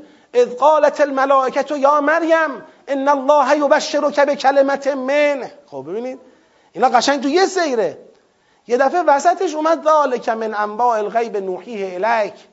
اینا که داریم بهت میگیم از اخبار غیبیه که ما داریم وحیش می‌کنیم به تو. و ما کنت لدیهم اذ یلقون اقلامهم ایهم یکفل مریم و ما کنت لدیهم اذ یختصمون. یه غیبه ما داریم وحی می‌کنیم. و تو که خودت اونجا نبودی اون وقتی که یلقون اقلامهم اون وقتی که داشتن مینداختن قلمهاشون رو. اقلام هم نوعی چی بود؟ القای اقلام. نوعی قره کشی بود. یه قلم های چوبی داشتن. وقتی امر می‌رسید به مشکل می‌شد و می‌خواستن قرعه بکشن می‌رفتن این قلم ها رو مثلا تو آب حالا اونطور که گفتن پرت می‌کردن تو آب. هر قلمی که هر قلمی علامت داشت. زودتر از بقیه میومد روی آب قرعه به نام اون بود. خب میگه که تو نبودی پیششون اون وقتی که قلم هاشون رو مینداختن تا معلوم بشه ایوهم یک فلو مریم. معلوم بشه کدومشون بشود کفیل مریم. و ما کن لدیهم از یختصمون. تو اونجا نبودی وقتی که اینا با هم درگیر بودن. درگیر سر چی بودن که کی بشه کفیل مریم؟ حالا اینجا من مطالبی که می‌خوام بگم و امیدوارم بتونم با یه سیر خوبی بگم که ذهنتون آماده بحثای بعدی بشه. یکی اینه که آقا یک اشکال یک دعوه بحث اینه که آقا دعوای اینا سر مریم سلام الله علیها دعوای این بوده که این می‌گفته یعنی کسی حاضر به قبول کفالتش نمی شده یه قول یک نگاه اینه که مریم روزی که به معبد آورده شد به عنوان یک فرزند نظر شده چون دختر بود و معهود نبود که یه دختری نظر بشه برای معبد و این حرفا کسی حاضر به قبول کفالتش نمی‌شد. دعوا داشتن این می‌گفت من نه اون می‌گفت من نه اون می‌گفت من نه. و بعدش هم اومدن سلام علیکم. بعدش هم اومدن قلم ها رو انداختن و قرعه کشی کردن و معلوم شد که بله آقا فلانی برداره. این قول رو قبول می‌کنید؟ چرا؟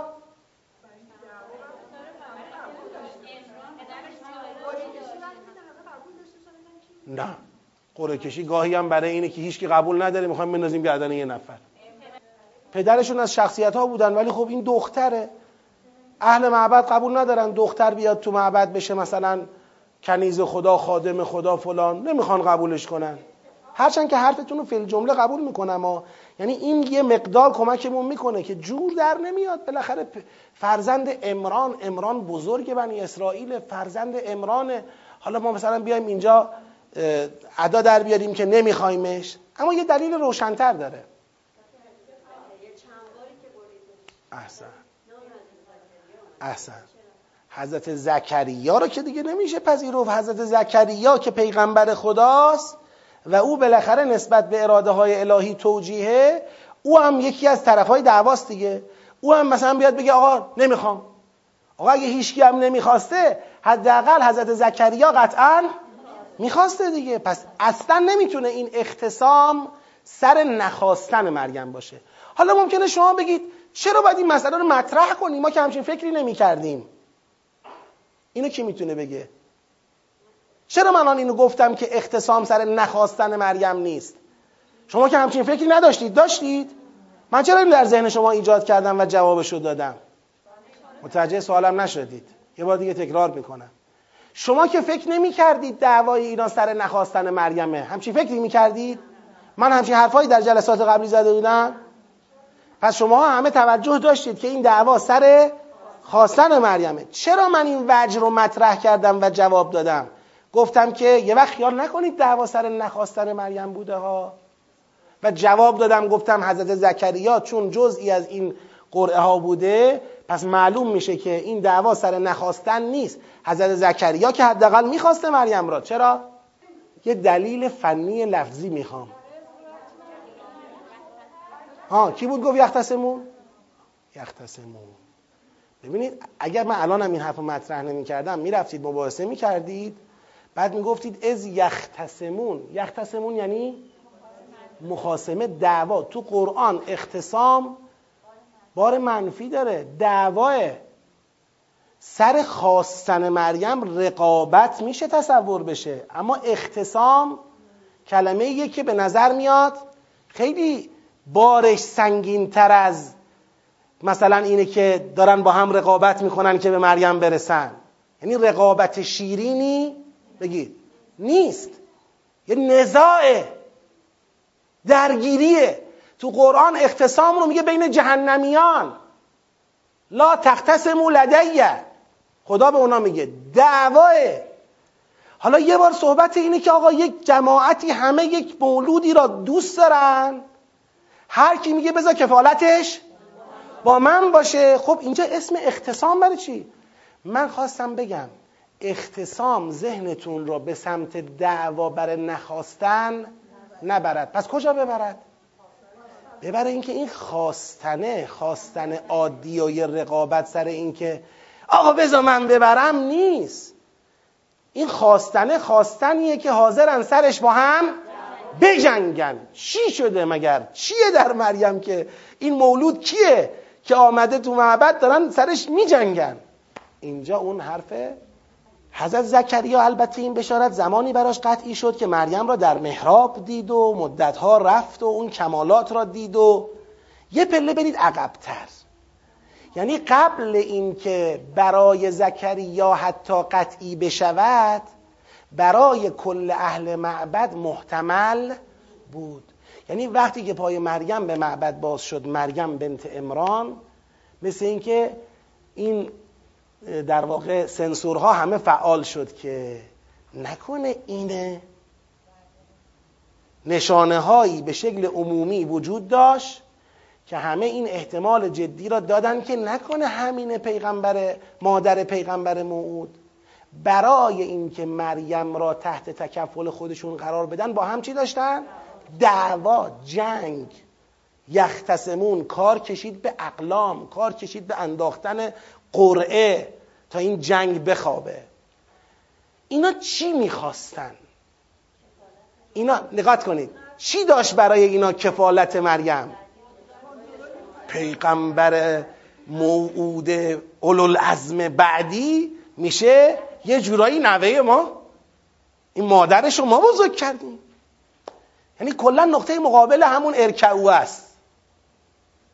اون ارکعی اینی که خدا به مریم گفته اینا هر کدوم دنبال اینن که این فرصت را برای خودشون تصاحب کنن. حالا بفهمیم چرا اینجا اومد این آیه.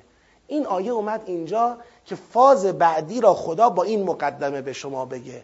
اذ قالت الملائکه یا مریم ان الله یبشرک بکلمت منه اسمه المسیح عیسی ابن مریم وجیها فی الدنیا والآخره و من المقربین خداوند این موعود را به مریم داد بدون هیچ پدری. خودش مستقیم کلمه به مریم داد. نسل کسی را به او نداد. کلمه به مریم داد. یعنی تمام اون دعوا را خدا بی موضوع کرد. بی خودی سر تکفل و کفالت مادر پیغمبر موعود با هم دعوا نکنید. این تحت کفالت هر کی هم که باشه اون پیغمبر موعود کلمه است. حالا خواهم گفت کلمه یعنی چی؟ پس اینکه اینجا وسط داستان مریم و سخن ملائکه با مریم یه دفعه اومد ذالک من انباء الغیب نوحیه الیک و ما کنت لدیهم اذ یلقون اقلامهم. تو نبودی اون وقتی که چه دعوایی بود؟ قلم ها رو انداختن قرعه انداختن که ایهم یک فلو مریم. و ما کنت لدیهم اذ یختصمون. نبودی ببینی چه درگیری بود. هر کی می‌خواست این فرصت را به خودش اختصاص بده طوری که حاضر بود با اون دیگری بجنگ سرش. اگر نبود این که اینجا قرعه بیفته کار به جنگ می‌کشید سر تصاحب مریم. یه نفر می‌پرسه آخه چرا؟ چون این مریم همون مریمی بود و اونا نشانه ها را دیده بودن. مونتا پس نشانه ها در دو مرحله دیده شده. یه مرحله در بدو ورود مریم به معبد است. یک مرحله در اونجایی که به اون کمالات معنوی بگید رسیده. اونجا که به کمالات رسیده برای حضرت زکریا چی شد؟ قطعی شد. حضرت زکریا براش قطعی شد که اینه اون مادر پیغمبر موعود. حضرت زکریا اینجا چی خواست از خدا؟ فرزندی که مصدق او باشد. فرزندی که یاور او باشد. فرزندی که حامی او باشد. در حالی که اگر این کفالت بر عهده دیگری بود شاید مسیر می‌خواست طور دیگری پیش بره. پس اصلا این که حالا قرعه به نام زکریا افتادم یه قصه ایه بله. خب کفیله که می‌تونه بگه کی بشه همسر او دیگه. کفیل او شده دیگه. او رو بزرگش کرده. خب ظاهر کفالت اینه که نداره. ظاهر مسئله کفالت که مادر مریم میاد میگه من اینو نظر کردم اولا مادره نظر کرده نه پدره. ثانیا کفیل لازم داره. این نشون میده که در این زمان حضرت امران حیات ندارن که ایشون در واقع بخواد خودش قیم دخترش باشه دیگه چه نیازی هست به اینکه دیگری بیاد کفالت رو به عهده بگیره. اون جای خودش خود امران این ویژگی رو آخه داشت. خود امران یک حالا طبق بعضی از اقوال پیغمبر الهیه. و اگر پیغمبر خدا نباشد هم یک شخصیت با عظمتیه. یک آدمی نیست که مثلا الان حداقلش اینه که امران میاد میگه کفیل دخترم کی بشه؟ مربیش کی باشه؟ نه اینکه حالا بیایم قرعه بندازیم ببینیم مربیش کی باشه. نه اون که ایهم نداره دیگه. یه نفر که مسئول مسجد اجازه میده تموم میشه. اینکه ایهم یک فلو نشون میده سرپرستی باید بکنه. بله نه کفالت بیانم یا تحت تکفل گرفتنه.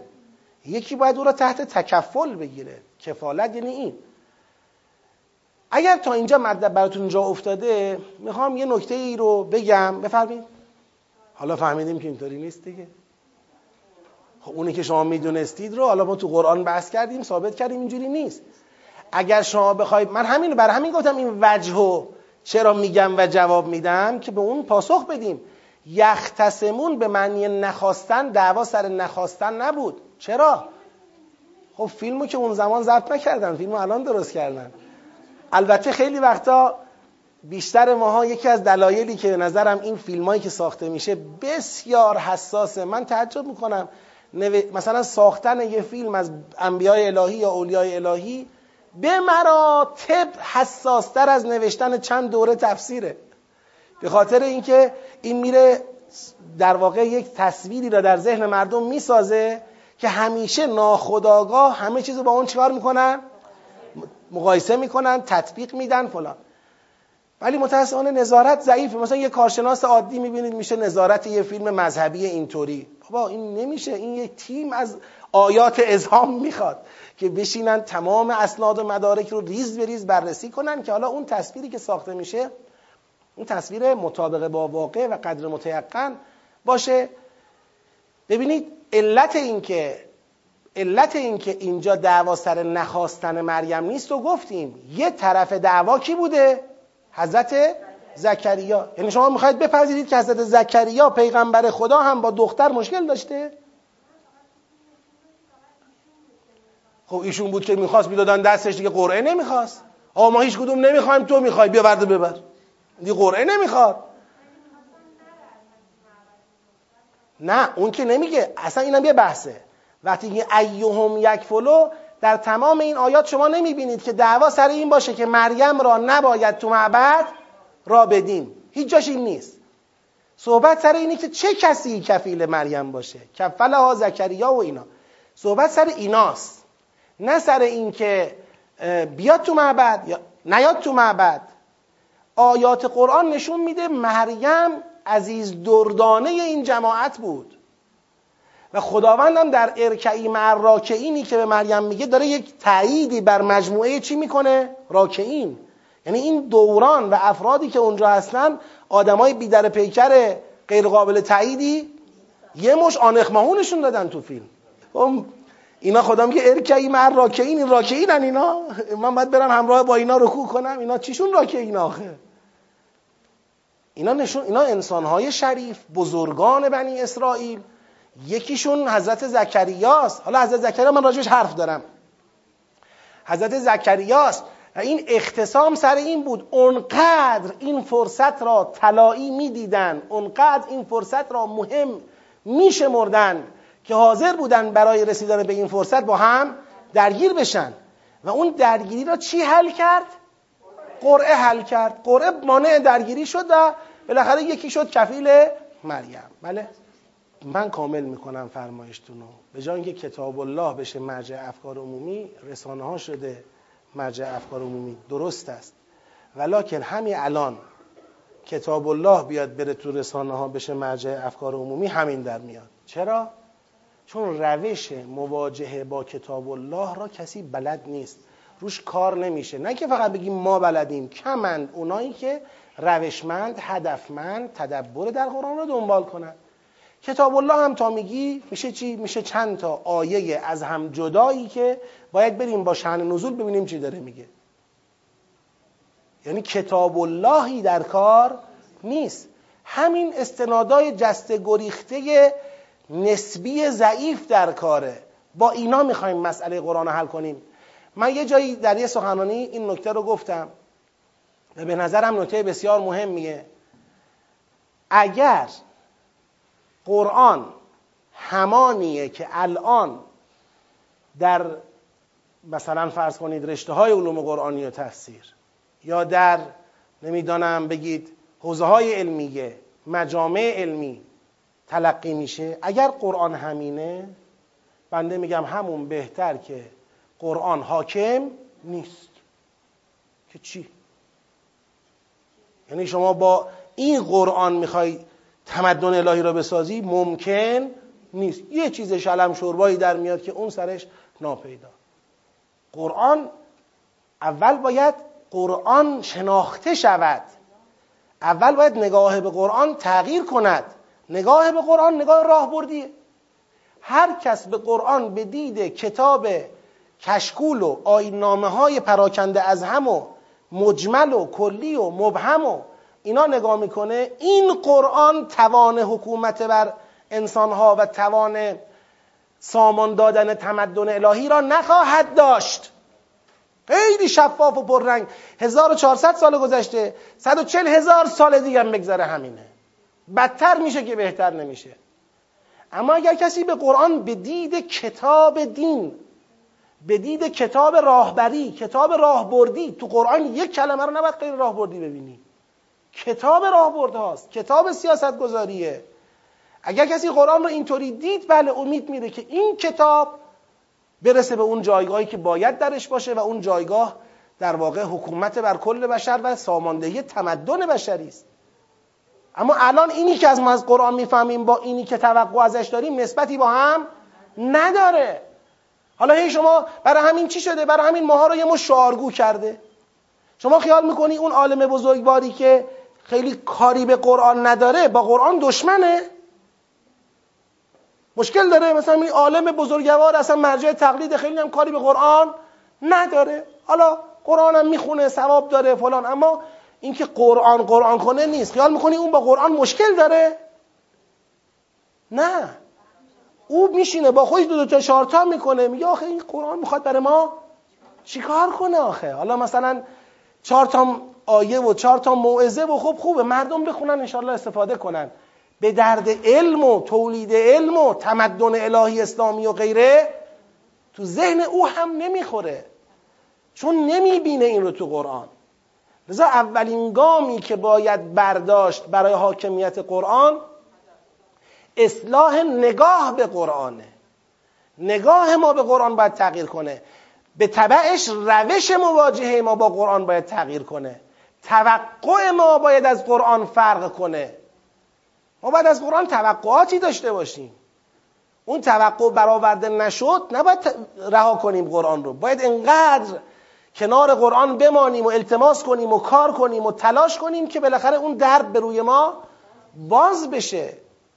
نباید راضی بشیم به یه حرفی و همین بگیم خب این این بود اینم که این بود اینم که این بود. آخرش تهش یه سوره با عظمتی مثل آل امران و خوندی جز چند تا نکته چیزی دستتو نگرفته. چند تا قصه از هم جدا و چند تا نکته و بعد این سوره آل امران یکی از دو زهرای قرآن است.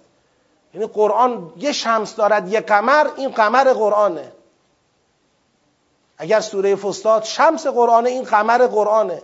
اینا تقویم قرآنن. اینا گردش روزگار قرآنن. بعد اون وقت اینا هیچ هر چی نگاه می‌کنی پخش و پلا و پراکنده و چهار تا شهد نزول جسته گریخته رو با هم دوختیم شده سوره بقره شده سوره آل عمران شده عمرن به این فکر میفتیم که باید با سوره آل عمران تمدن برپا کنیم. باید با سوره فستاد تمدن برپا کنیم. باید نمی‌دونم حکومت کنیم باید چیکار کنیم؟ نه. لذا این مطلبه که قبل از این نگرانی مهمه. بله. بله. ببینید این تا, تا قبل از مرحله سوء استفاده کردن اصل این طلب را داشتن که فرصت طلبی نیست. الان یه رقابتی است مثل اینکه شطور پیغمبر وارد مدینه شده یه رقابتیه بره خونه کی؟ همه بزرگان مدینه دوست دارن پیغمبر مهمان خانه چی بشه؟ اونا بشه. تا اینجاش که هنوز مسئله ای نیست. نگرانی مال بعدشه که حالا برای چی می‌خواید پیغمبر بیاد خونه شما؟ خب این خطره. اونی که اینا تو دلشون می‌خوان این افتخار نصیب ما بشه که پیغمبر بیاد نزول اجلال در خانه ما بکنه. خطری که اینا رو تهدید می‌کنه چیه؟ اینکه فردا از این فرصت چیکار کنن؟ سوء استفاده کنن. خب می‌دونم هنوز که نکردن که. اینجا فعلا مرحله طلبه و خدا هم تو همین مرحله طلب قائله رو چیکار کرده؟ خوابونده. خدا کار رو به قرعه کشید و این کفالت را به کی داد؟ حضرت زکریا. پس اصلا کار به اونجا نرسید که چیزی از رکوع اینها بکاهد. اصل میل به این که بذارید مریم تحت کفالت ما باشه این منافاتی با راکع بودنشون نداره. بله اگر این میل به جنگ می‌کشید یا اگر مثلا قرعه نمی آمد وسط یا اگر یک کسی به خاطر زور بیشتر مریم را تصاحب می‌کرد و فردا می‌خواست از این سوء استفاده بکند اینا همه می‌شد منافات با رکوع. برای کی؟ برای همون نفر. پس الان چیزی از اینکه اینا راکع نیستن ما نداریم. ما داریم میل شوق شدید را می‌بینیم به تکفل مریم. خب بله. حضرت زکریا موقع یافتنها به یقین رسید. هنالک دعا اما موقع ورود حضرت مریم به معبد همه احتمال می‌دادن. اینی که چرا احتمال می‌دادن؟ من یک ساعت دارم روزه همینو می‌خونم که چرا ذالک من انباء الغیب اینجا اومده بعدش میگه ان الله. ان الله یبشرک به کلمه می‌خواد بگه این قرعه کشی و این بکش بکشی که سر مریم بود که کفالتش مال ما باشه برای این بود که قرار بود مریم بشود مادر حضرت مسیح. این چیزی بود که اینا بهش پی برده بودند. اگر کسی از شما سوال کنه ببینید ما یک من یک استدلال براتون کردم استدلاله یادتون نره. جمع می‌کنم استدلالم رو. دو حالت بیشتر فرض ندارد. یا اختصام و قرعه کشی سر نخواستن مریم است یا سر خواستن؟ حالت سومی داره؟ نه. اینکه قرعه کشی سر نخواستن مریم باشد به خاطر حضور حضرت زکریا گزینه چیه؟ غلطی. چون اگر هم همه نمی‌خواستن لاعقل پیغمبر خدا زکریا که باید بخواد. او که نباید مشکل داشته باشه. با مریم یا با دختر بودنش یا هر چیز دیگری. خلاف شعن پیغمبری اوست. پس گزینه نخواستن مریم میره به کنار. حالا اون قرینه هم که مریم دختر امران بود امران بزرگ بنی اسرائیل بود اونم یه قرینه است. این میره کنار. پس میشه قرعه کشی سر خواستن. حالا سوال اینه چرا باید اینقدر سر مریم سر دست بشکنن؟ اونم در حد اختصام. که کار به قرعه بکشه. خداوند جواب این سوال رو با چینش این آیات به ما میده. همیشه لازم نیست جواب یک سوال را خدا با عبارت بده. گاهی با چینش آیات میده. درست در همین جایی که ملائکه داشتن و مریم حرف می‌زدن خدا یه پرانتز باز می‌کنه. میگه ذالک من انباء الغیبه نوحیه الیک و ما کنت لدیهم اذ یلقون اقلامهم ایهم یکفل مریم. و ما کنت لدیهم از یختصمون. پیغمبر نبودی ببینی چه دعوایی سر مریم. چه جور دارن هر کسی می‌کشه مریم را به سمت خودش میگه مال من و قرعه مشکل را حل کرد. حالا پیغمبر میگه آخه چرا؟ میگه از قالت الملائکه یا مریم ان الله یبشرک بکلمت من اسمه المسیح عیسی ابن مریم. این نکته بود که اون کشمکش را سر مریم درست کرده بود. این دیگه تعبیر یعنی مثل همون بحثی که قبلا گفتم در حد عبارت نیست. این اشاره است. یعنی این چینش داره به شما میگه آقا این کشمکشه سر این موضوع بود. حالا یکی میگه آقا یه قرینه بده. میگم قرینش اینه که چه کسی شد کفیل مریم؟ بگی. زکریا. زکریا وقتی که دید مریم همونه چی خواست از خدا؟ ذریه. جوابش چی بود؟ مصدقا به کلمت من الله یعنی زکریا رسید به این مطلب زکریا رسید به اون جایگاهی که خداوند مصدق کلمه ای را که می‌خواهد به مریم بدهد به او بدهد اون نسبت بین مریم با کی برقرار شد؟ با زکریا برقرار شد آل امران شدن کیا؟ شد مادر مریم خود امران مادر مریم خود مریم زکریا یحیی و عیسی علیه السلام. اینا شدن آل امران این خانواده اینجوری شکل گرفت اینجوری برگزیدگان در کنار هم قرار گرفتن. نمی‌دونم اون نشانه ها این تو توراتشون بوده. در تورات ببینید چطور راجع به پیغمبر اکرم نشانه ها به قدری در تورات بود که وقتی پیغمبر اکرم آمد یعرفونه کما یعرفونه ابناهم. اصلا رفته بودن تو حجاز که پیغمبر اکرم رو منتظر پیغمبر اکرم بودن. وقتی تورات برای پیغمبر اکرم اینقدر نشانه های واضح داشته که یعرفونه کما یعرفون ابناهم بشه ببینید برای حضرت عیسی که پیغمبر خود بنی اسرائیله و قبل از حضرت محمد صلی الله علیه و آله و سلم هست ببینید برای ایشون چقدر نشانه ها داشته. یعنی تورات راجع به حضرت عیسی ساکت نبوده. منتها یه بار این نشانه ها رو شما می‌بینی مثل علائم ظهور. در حد چی برات درست میشه؟ احتمال. یه بار این قرینه ها بیشتر و بیشتر میشه برای شما چی درست می‌کنه؟ یقین. اونجایی که زکریا گفت هنالک دعا زکریا بعد خدا به زکریا گفت من یحیی را به تو میدم که مصدق کلمه ای از من باشد. اونجا یقین شد برای زکریا. و در نقطه ای که یقین شد دعا کرد و مستجابم شد. اما قبل اون که سر دعوا سر مریم این دعوا سر همین احتمال است. اینجا دعوا سر یقین نیست. اما قرائن و نشانه ها طوری است؟ لذاست تو این امتحانی که پیش آمد حالا بعدها بیشتر وارد این مبحث میشیم.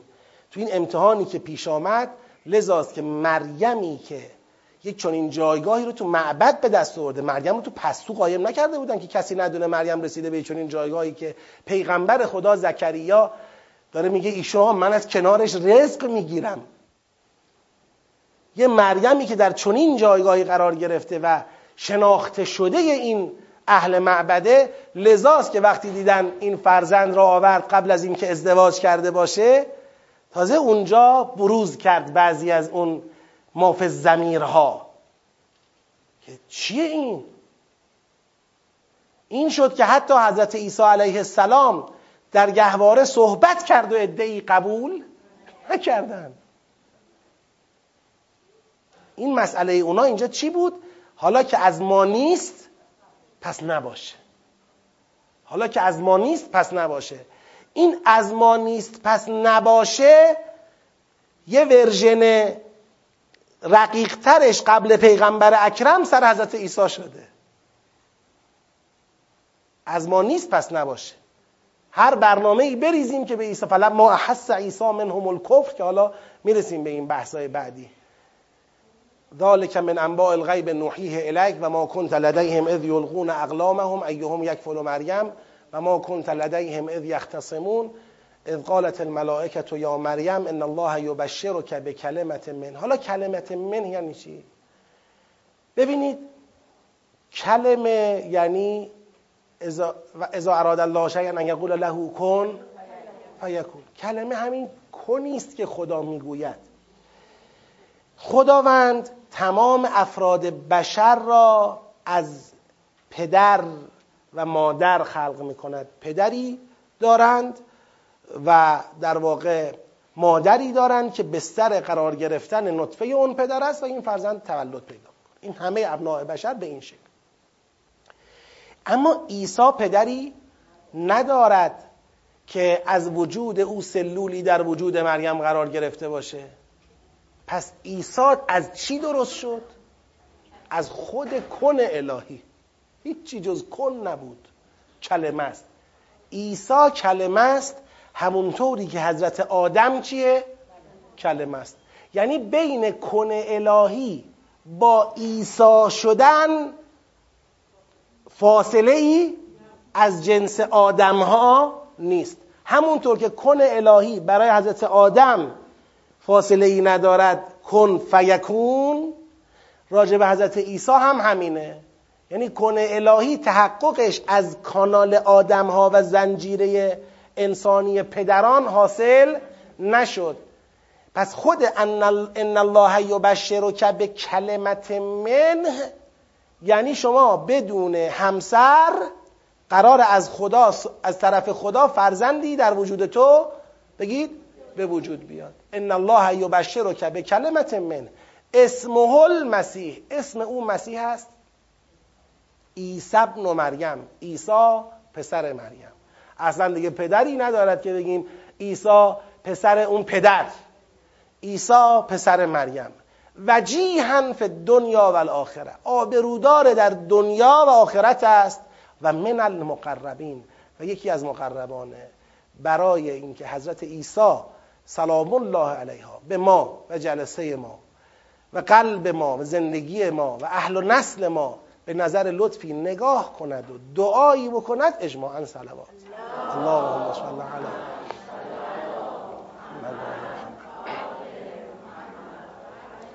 پس این از قالت الملائکت و یا مریم بشارت میده خدا تو را به یک کلمه یعنی فرزندی که از پدر متولد نشده با خود کن و یکون الهی در وجود تو پدید آمده. اسمش هم مشخص می‌کنه آبرودار از مقربینه.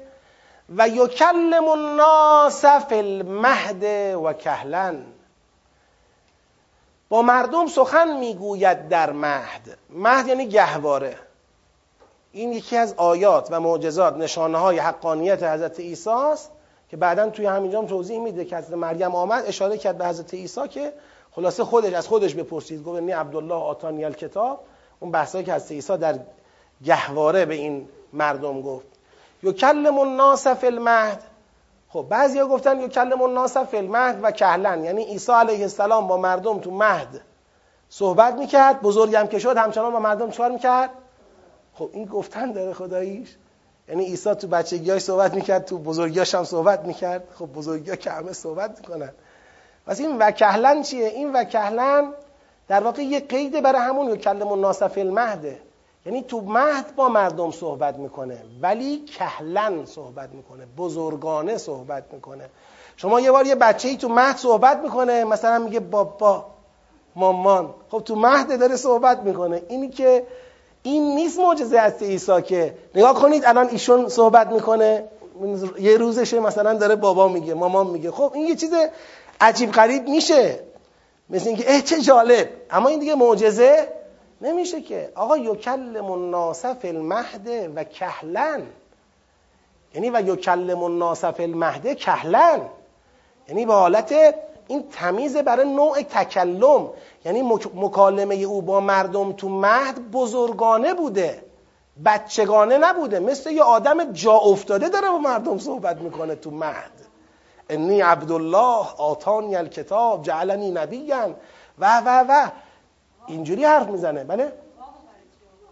واو برای این آورده هر تیکش یه معجزه است. ببینید خود این که یو کلم الناس فی المهد یه معجزه. خود این که یکلم الناس فی المهد کهلن این و کهلن مثل اینکه یه بار دیگه یکلم الناس فی المهد تکرار میشه این بار قید کهلن بهش میشه؟ اضافه میشه. یکلم الناس فی المهد و کهلن یعنی و یکلم الناس فی المهد کهلن. خود این دومین عنصر معجزه است.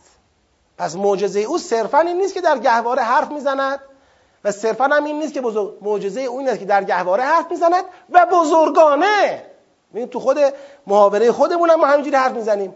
میگیم تو گهواره داره با مردم حرف می‌زنه و بزرگانه داره حرف می‌زنه. مثل بزرگترا. این خودش یک اعجاب دومی است. همین عطف میشه. خب یکلم الناس فی المهد و کهلن و من الصالحین خب اون آیه آخر آخر آیه قبل گفت و من المقربین. آخر این آیه میگه و من الصالحین. همونطور که از مقربان است. چرا از مقربان است؟ چون از صالحان است. و من از صالحین نه دیگه. نه دیگه. نه نه نه. اون دیگه لازم نیست به اون صحبت. چون و من الصالحین رو مثل کهلن نیورده. نگفته مثلا و کهلن و صالحا. نه. و من الصالحین. همونطور که آخر این آیه گفت و من المقربین. اینم خواست ختم کنه به اینکه و من الصالحین. قالت رب مریم گفت پروردگارم انا یکون لی ولدون ولم یمسسنی بشر. چطور آخه برای من فرزندی باشد در حالی که بشری مرا مس نکرده است؟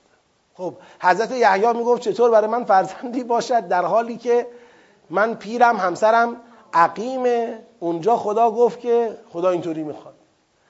چطور برای من فرزندی باشد در حالی که بشری مرا مس نکرده؟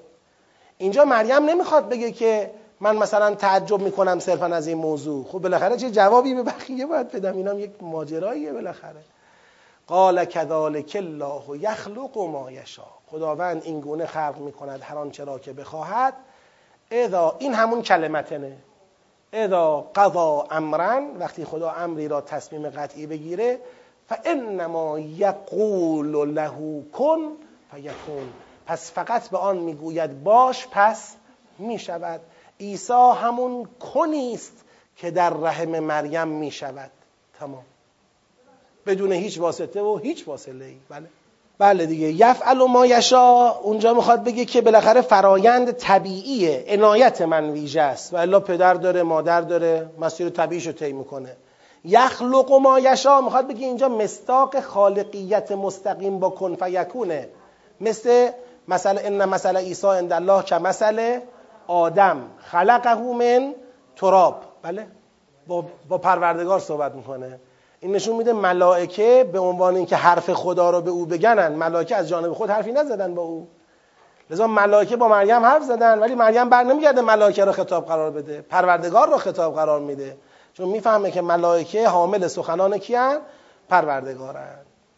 خب و یعلمه الکتاب و الحکمه. خب این و یعلمه باز یه صفت دیگری است. برای حضرت مسیح علیه السلام که اینجا گفت یکلم الناس فی المهد. اینجا گفت و یعلمه الکتاب و الحکمت و التورات و الانجیل. و خدا به حضرت مسیح علیه السلام تعلیم می‌دهد. پس معلم خدا مستقیما کی شد؟ معلم حضرت مسیح؟ خدا. و حضرت مسیح تعلیم می‌دهد کتاب و حکمت را و تورات و انجیل را. کتاب و حکمت دو بخشه. تورات و انجیل دو تا کتابه. کتاب و حکمت یعنی شریعت و معارف. قوانین و معارف. کتاب ما کتب لکم ما کتب علیکمه. قوانینه. حکمت که به کتاب عطف میشه معارفه. پس آموزش می‌دهد خدا به مسیح کتاب و حکمت را یعنی هم شریعت را و هم اعتقادات ناب را. هر دو را به حضرت مسیح آموزش می‌دهد.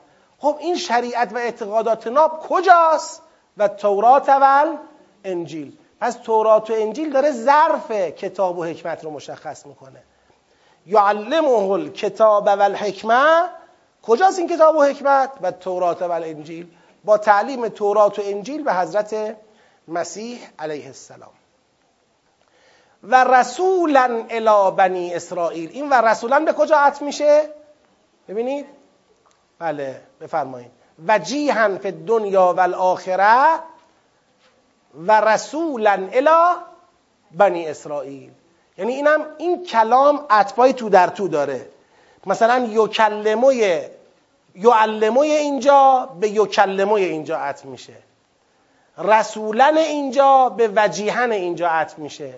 یعنی این عطفهای تو در تو داره. اینو بعدا تو مباحثه درش بیارید. و رسولا این آیه رو برم. و رسولا الی بنی اسرائیل. و خداوند یبشر که به کلمت من اسمه المسیح عیسی ابن مریم وجیها فی الدنیا و الاخره و رسولا الی بنی اسرائیل. حالا اینجا شیفت می‌کنه در واقع منتقل میشه به کلام حضرت عیسی با بنی اسرائیل. انی قد جئتکم به آیت من ربکم. آی بنی اسرائیل من آمدم سراغتون دیگه منتقل شد به حضرت عیسی که آیه و نشانه ای آورد برای کی؟ برای بنی اسرائیل. چیه اون آیه؟ انی اخلق لکم من الطین که حیعت الطیر فانفخ فیه فیکون طیرا باذن الله. آیه اینه که من می‌سازم خلق می‌کنم برای شما که هیئت الطیر. یه چیزی شبیه هیئت و قالب پرنده. فانفخ فیه. در اون میدمم فیکون طیرا به اذن الله. می‌بینید به اذن الله شد چی؟ شد یه پرنده ای و پر کشید رفت. با گل یه مجسمه می‌سازم. انفخ فیه فیکون طیرا به اذن الله. چه امتحانی بوده حضرت عیسی؟ بدون پدر که به دنیا آمده خلقم می‌کنه. بعد میگه من خدام نیستم. کسی نباید فکر کنه من خدام. من عبد خدام. من بنده خدام. اینا معجزات منه. اینا نشانه هاست. امتحان واقعا سخت بود. خب و عبر اول اکمه و الابرس من اکمه یعنی کور مادرزاد. کور مادرزاد یعنی اون کسی که جهاز رؤیت حتی نداره. مثلا چشم نداره که چشم داره نمی‌بینه. من یه اینجوری می‌کنم مثلا درست بشه. این چشم نداره. نگاه می‌کنی گوشته. اکمه اینه. کسی که اصلا از اساس کور است. عبر اول اکمه اینو خوبش می‌کنن و اول ابرس یعنی کسی که دچار جزامه یعنی بیماری که قطعا علاج نداره. من این رو علاج بهش میدم. و اوهی الموتا و بالاتر این که من مردگان را زنده می‌کنم به ازن الله به ازن پروردگار. مردگان را زنده می‌کنم. و انبئکم به ما تأکلون و ما تدخرون فی بیوتکم. و خبر می‌دهم به شما آنچه را که می‌خورید آنچه را که ذخیره می‌کنید در خانه هایتان ان فی ذلک لآیه لکم ان کنتم مؤمنین. همانا در این آیه است برای شما اگر مؤمن باشید. دوست دارم یه چالش تدبری یکی اینجا مطرح کنه تو این آیه. نمی‌خونه. ایشون اومده از یک طرف میگه آقا من پیغمبرم. خب آیه دارم. چی آیت؟ آیا رو ببینید. آیا رو ببینید. یک آیه اولم اینه که من با گل مثلا مجسمه شبیه پرنده می‌سازم میدمم میشه پرنده پرواز می‌کنه میره بالا. آیه دوم من اینه که من کور مادرزاد را شفا میدم. من جزامی را شفا میدم. من مرده ها را زنده می‌کنم. اوهی الموتا مردگان را زنده می‌کنم. و اینکه به شما میگم که چی می‌خورید و تو خونه هاتون چی ذخیره می‌کنید. یه دفعه مثل اینکه از پشت بام پرت میشه پایین. آقا اینکه مرده زنده می‌کنی این کجا با اینکه خبر میدم چی می‌خوری؟ آقا میگی شما زور چی خوردی؟ قیمه. میگم شما صبحانه چی خوردی؟ پنیر. شما چی خوردی؟ قرمه سبزی. خب این حالا می‌تونه یه چیزی باشه. مثلا یه بالاخره نشانه ای از یک توانایی در یه نفری باشه. ای بسا این توانایی هم جنگیری باشه اصلا. آقا یه جنی داریم همین که شما میای میگه آقا این الان از خونهشون داره میاد اتفاقا هم قرمه خورده بود. بگو بهش. میگم قرمه نخوردی. میگه اه چرا؟ خوردم. میگم ببین دیروز دیشب املت نزدی؟ میگه چرا زدم؟ میگم خب پس ببین. خب این که بابا اگر به خود ما یاد دادن که اگر شما یکی رو دیدی مثلا چهار تا از این خبرهای زمینی به شما میده قرمه خوردی قیمه خوردی املت خوردی از اونجا داری میای اونجا داری میری گولشو نخور. بعد این چطور میشه؟ یه معجزه. اونم یه معجزه بغل چی؟ مرده زنده کردن. بابا مرده رو از تو خاک بیرون کشیده. این معجزه است. و یا اینکه آقا شما قیمه خوردی قرمه خوردی معجزه است. این یه چالشه. یعنی اینو من چرا میگم چالش مطرح کنید؟ حرفم اینه. ببینید بنده شاید نتونم جواب بدم. مهم نیست. من اگه نمی‌تونم جواب بدم من نفهمیدم. اما از بغل قرآن نفهمیده رد نشیم تدبر فرایندی است که با تفکر همراهه. باید همینطور که متن رو می‌فهمی یه خودم بالاخره سبک سنگین کنی تو عقلت. تو ذهنت بالا پایینش کنی. چی؟ این یعنی چی که من این کارو می‌کنم؟ حالا این کارو می‌کنم که چی بشه حالا؟ بعد این میشه یه نشانه ای حالا شما به همین رو چجوری توجیهش کردن؟ در شن نزول ها و فلان اینها کلی زحمت کشیدن درست کنن. آقا بله ایشون مرده ها رو زنده می‌کرد. فلان گفتن که نه ما یه چیزی بگو که ما باورمون بشه. چی بگم؟ بگو ببینیم ما دیروز چی خوردیم؟ یعنی طرف مرده جلوی زنده کردن باورش نشده. اگه بهش بگن دیروز چی خوردی باور می‌کنه. این شده یه آیه ویژه. بابا اینو نکنید آیه ویژه. این نیست. بگید آقا نفهمیدیم. نفهمیدیم. نفهمیدن مگه عیبه؟ مگه جرمه؟ نفهمیدیم دیگه. خب. حالا من یه حدسی اینجا دارم. من نمی‌تونم این حدسم بگم قطعا درسته. هنوزم به نظر خودم جا برای مباحثه داره. رو این بیشتر صحبت می‌کنیم. اما من یه نشانه میدم تو آیه بعدی. آیه بعدی رو ببینید. و مصدقا لما بین یدی من التورات و لاحل لكم بعض الذي حرم علیکم یعنی عیسی علیه السلام در ترغیب بنی اسرائیل به اینکه به من ایمان بیاورید یکی از جنبه هاش این بود که بابا خیلی چیزا که قبلا بر شما حرام شده به من ایمان بیاورید دیگه تاریخ حرمتش چی میشه؟ تمام میشه و حلال میشه اونا حرمت های تنبیهی بوده. تو شنبه یه غلطی کردید یه چیزی برای شما وضع شد. سوره بقره هم داریم اینو. اما دیگه قرار نیست همیشه حرام بمونه که. یا مثلا فلان مسئله یک جوری حکمی پیدا کرد. قرار نیست همیشه اینطوری بمونه. به من ایمان بیاورید اون احکامی که تنبیهن براتون وضع شده حالا حرم علیکم یا تنبیهن یا تحریفن من اون حرام های علکی را از دست و پای شما چکار می‌کنم؟ جمع می‌کنم. و شما رو به یک در واقع در مواجهه با شریعت به یک آزادی و امکان حرکت بیشتری میرسانم. ای بسا این تیکه که حضرت عیسی میگه اکم به ما تاکلون این نیستش که اکم که قیمه خوردی اکم که قرمه خوردی. اینه که اکم یعنی حکم ما تاکلونتون رو من براتون بیان می‌کنم. من به شما خبر میدم اونی که می‌خوری چه حکمی داره. اونی که می‌خوری حلاله حرامه خوردن داره نداره. و ما تدخرون فی بیوتکم.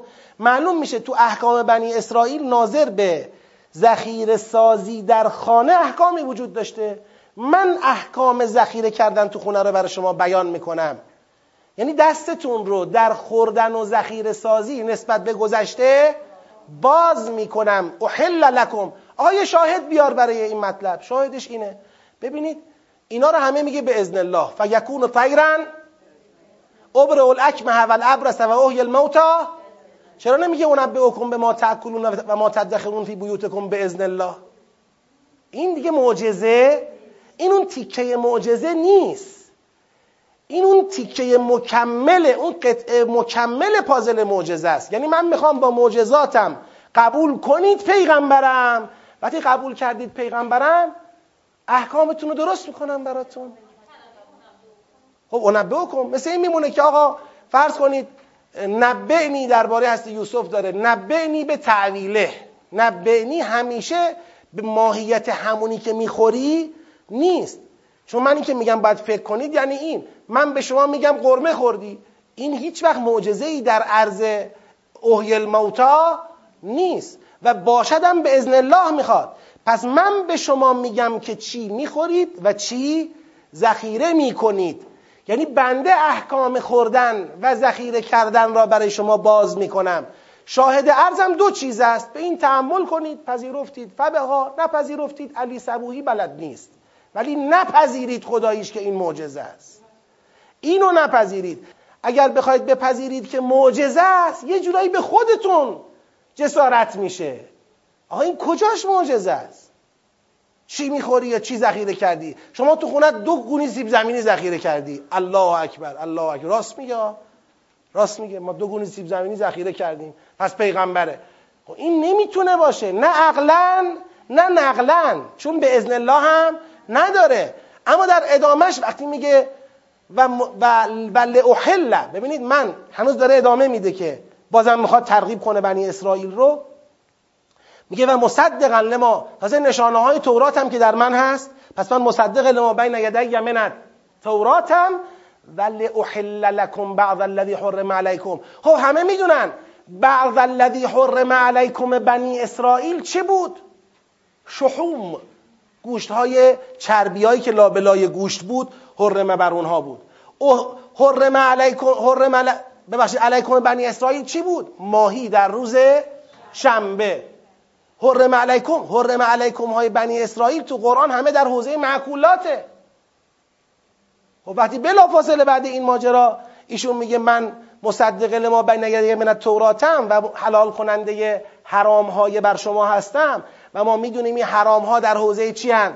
معکولاتن بعد برمیگردیم اینجا میگه اونبه به ما تعکلون بعد به ازن الله هم نداره بعد این چیزی شبیه معجزه هم نیست. خب چی؟ اینجا چی به دست میاد؟ با تمام این پنج شیش تا قرینه ای که گفتم اونی که در ذهن بنده تقویت میشه و حرف رو اینجا تمام نمی کنم و پرونده را نمیبندم اون اینه که من احکام رو بفرمید توش نیست. اصلا آخر نگاه کنید. همه به ازن الله داره همه معجزه است و اصلا من میگم حالا بنده خودم من نمی‌دونم سبک بقیه رو نمی‌دونم. بنده میگم که اگر یه چیزی را میشنوم باید بفهمم. اگر یه چیزی را می‌فهمم باید تصدیق کنم. ما قرآن می‌خوانیم که بفهمیم. می‌فهمیم که تصدیق کنیم. و وقتی تصدیق کردیم تازه تو ذهن ما اون در واقع عقبه راهبردی را می‌سازد. تازه ما را مسلمان می‌کند که وارد حوزه عمل بشیم. خب؟ بنده می‌تونم این رو بفهمم در این مقدار که خب آقا با توجه به سیاقی که داشت معجزاتش رو ذکر می‌کرد اونم به حکم به ما تأکلون هم میشه یک معجزه. خب اینو فهمیدم. اما وقتی می‌خوام تصدیقش کنم نمی‌تونم تصدیقش کنم. من می‌بینم اینو نمی‌تونم تصدیق آخه این چجور معجزه الان اگه یه نفر بیاد بگه شما دیشب چی خوردی بعد به او ایمان آورد؟ و بعد او داره سیر معجزاتش را این رفته رفته می‌بره به سمت چی؟ بالاتر. یعنی اولش میگه که خب یه مجسمه می‌سازم در اون میدم من جون می‌گیره. خب این که مجسمه است. بعد میاد سراغ آدما میگه کور شفا میدم. اه؟ جزامی که داره میمیره جلوی مرگشو می‌گیرم. اه؟ بابا اصلا مرده زنده می‌کنم. اه؟ بابا اینا کجاست؟ من بهت میگم دیروز چی خوردی؟ نمیشه. میفته اینو نمی‌تونم بپذیرم. حالا هر کی می‌تونه بپذیره بپذیره. حالا اگرم نمی‌تونم بفهمم چیه خب میام نمی‌فهمم. اما نمی‌دونم چرا حضرت عیسی گفت یه دفعه اونبه و به ما تعکلون و ما تدخرون فی کن اما از اون ورم می‌بینم جواب براش دارم. یعنی یه آیه بعدتر میگه حالا احل لکم ما حرم علیکم. و من می‌دونم ما حرم علیکم معکولاتشون بوده. پس اونبه به ما تعکلون این نیستش که به شما میگم چی خوردید. به شما حکم اون چه می‌خورید رو میگم. پیغمبر نبی است نبی بودن اکم از نبی بودن اون نشأت می‌گیرد. نبی بودن او به این نیست که بگه چی خوردی. نبی بودن او به اینه که بگه اون چه خوردی حکمش چیه؟ زندگی رو نگید. شما که می‌خواید به لفظ پایبند باشید؟ بگید خبر داشته از جزئیات که چند تا لپه بود اونی که خوردی. چند تا توش مثلا برنج بود. چند تا توش لیمو بود. اینا میشه جزئیاتش دیگه. جزئیاتش این نمیشه که مثلا بله شما جزئیات زندگیت چیه؟ میگه ما تاکلون ما تاکلون یعنی که بیاد ریز آنچه خوردیم را به ما بگه. اصلا حالا بگه. ثابت کردنی نیست. آقا شما دیروز داشتی قیمه می‌خوری 363 تا لپه توش داشت. اه والا. خب، بفرمایید. خب همه اینا رو با هم یه جمع زده که همش با هم اونا رو بپذیراند به اینکه او رسول است. یعنی نگاه کلی به آیه کرده. بله قابل تفکیک به آیات هم هست. اما اینکه یه آیه برش اطلاع بکنی با توجه به هدف واحد اشکالی نداره. مثل اینکه خود قرآن آیه خداست اما آیات است. مشکلی نداره. من میگم فضای سخن داره.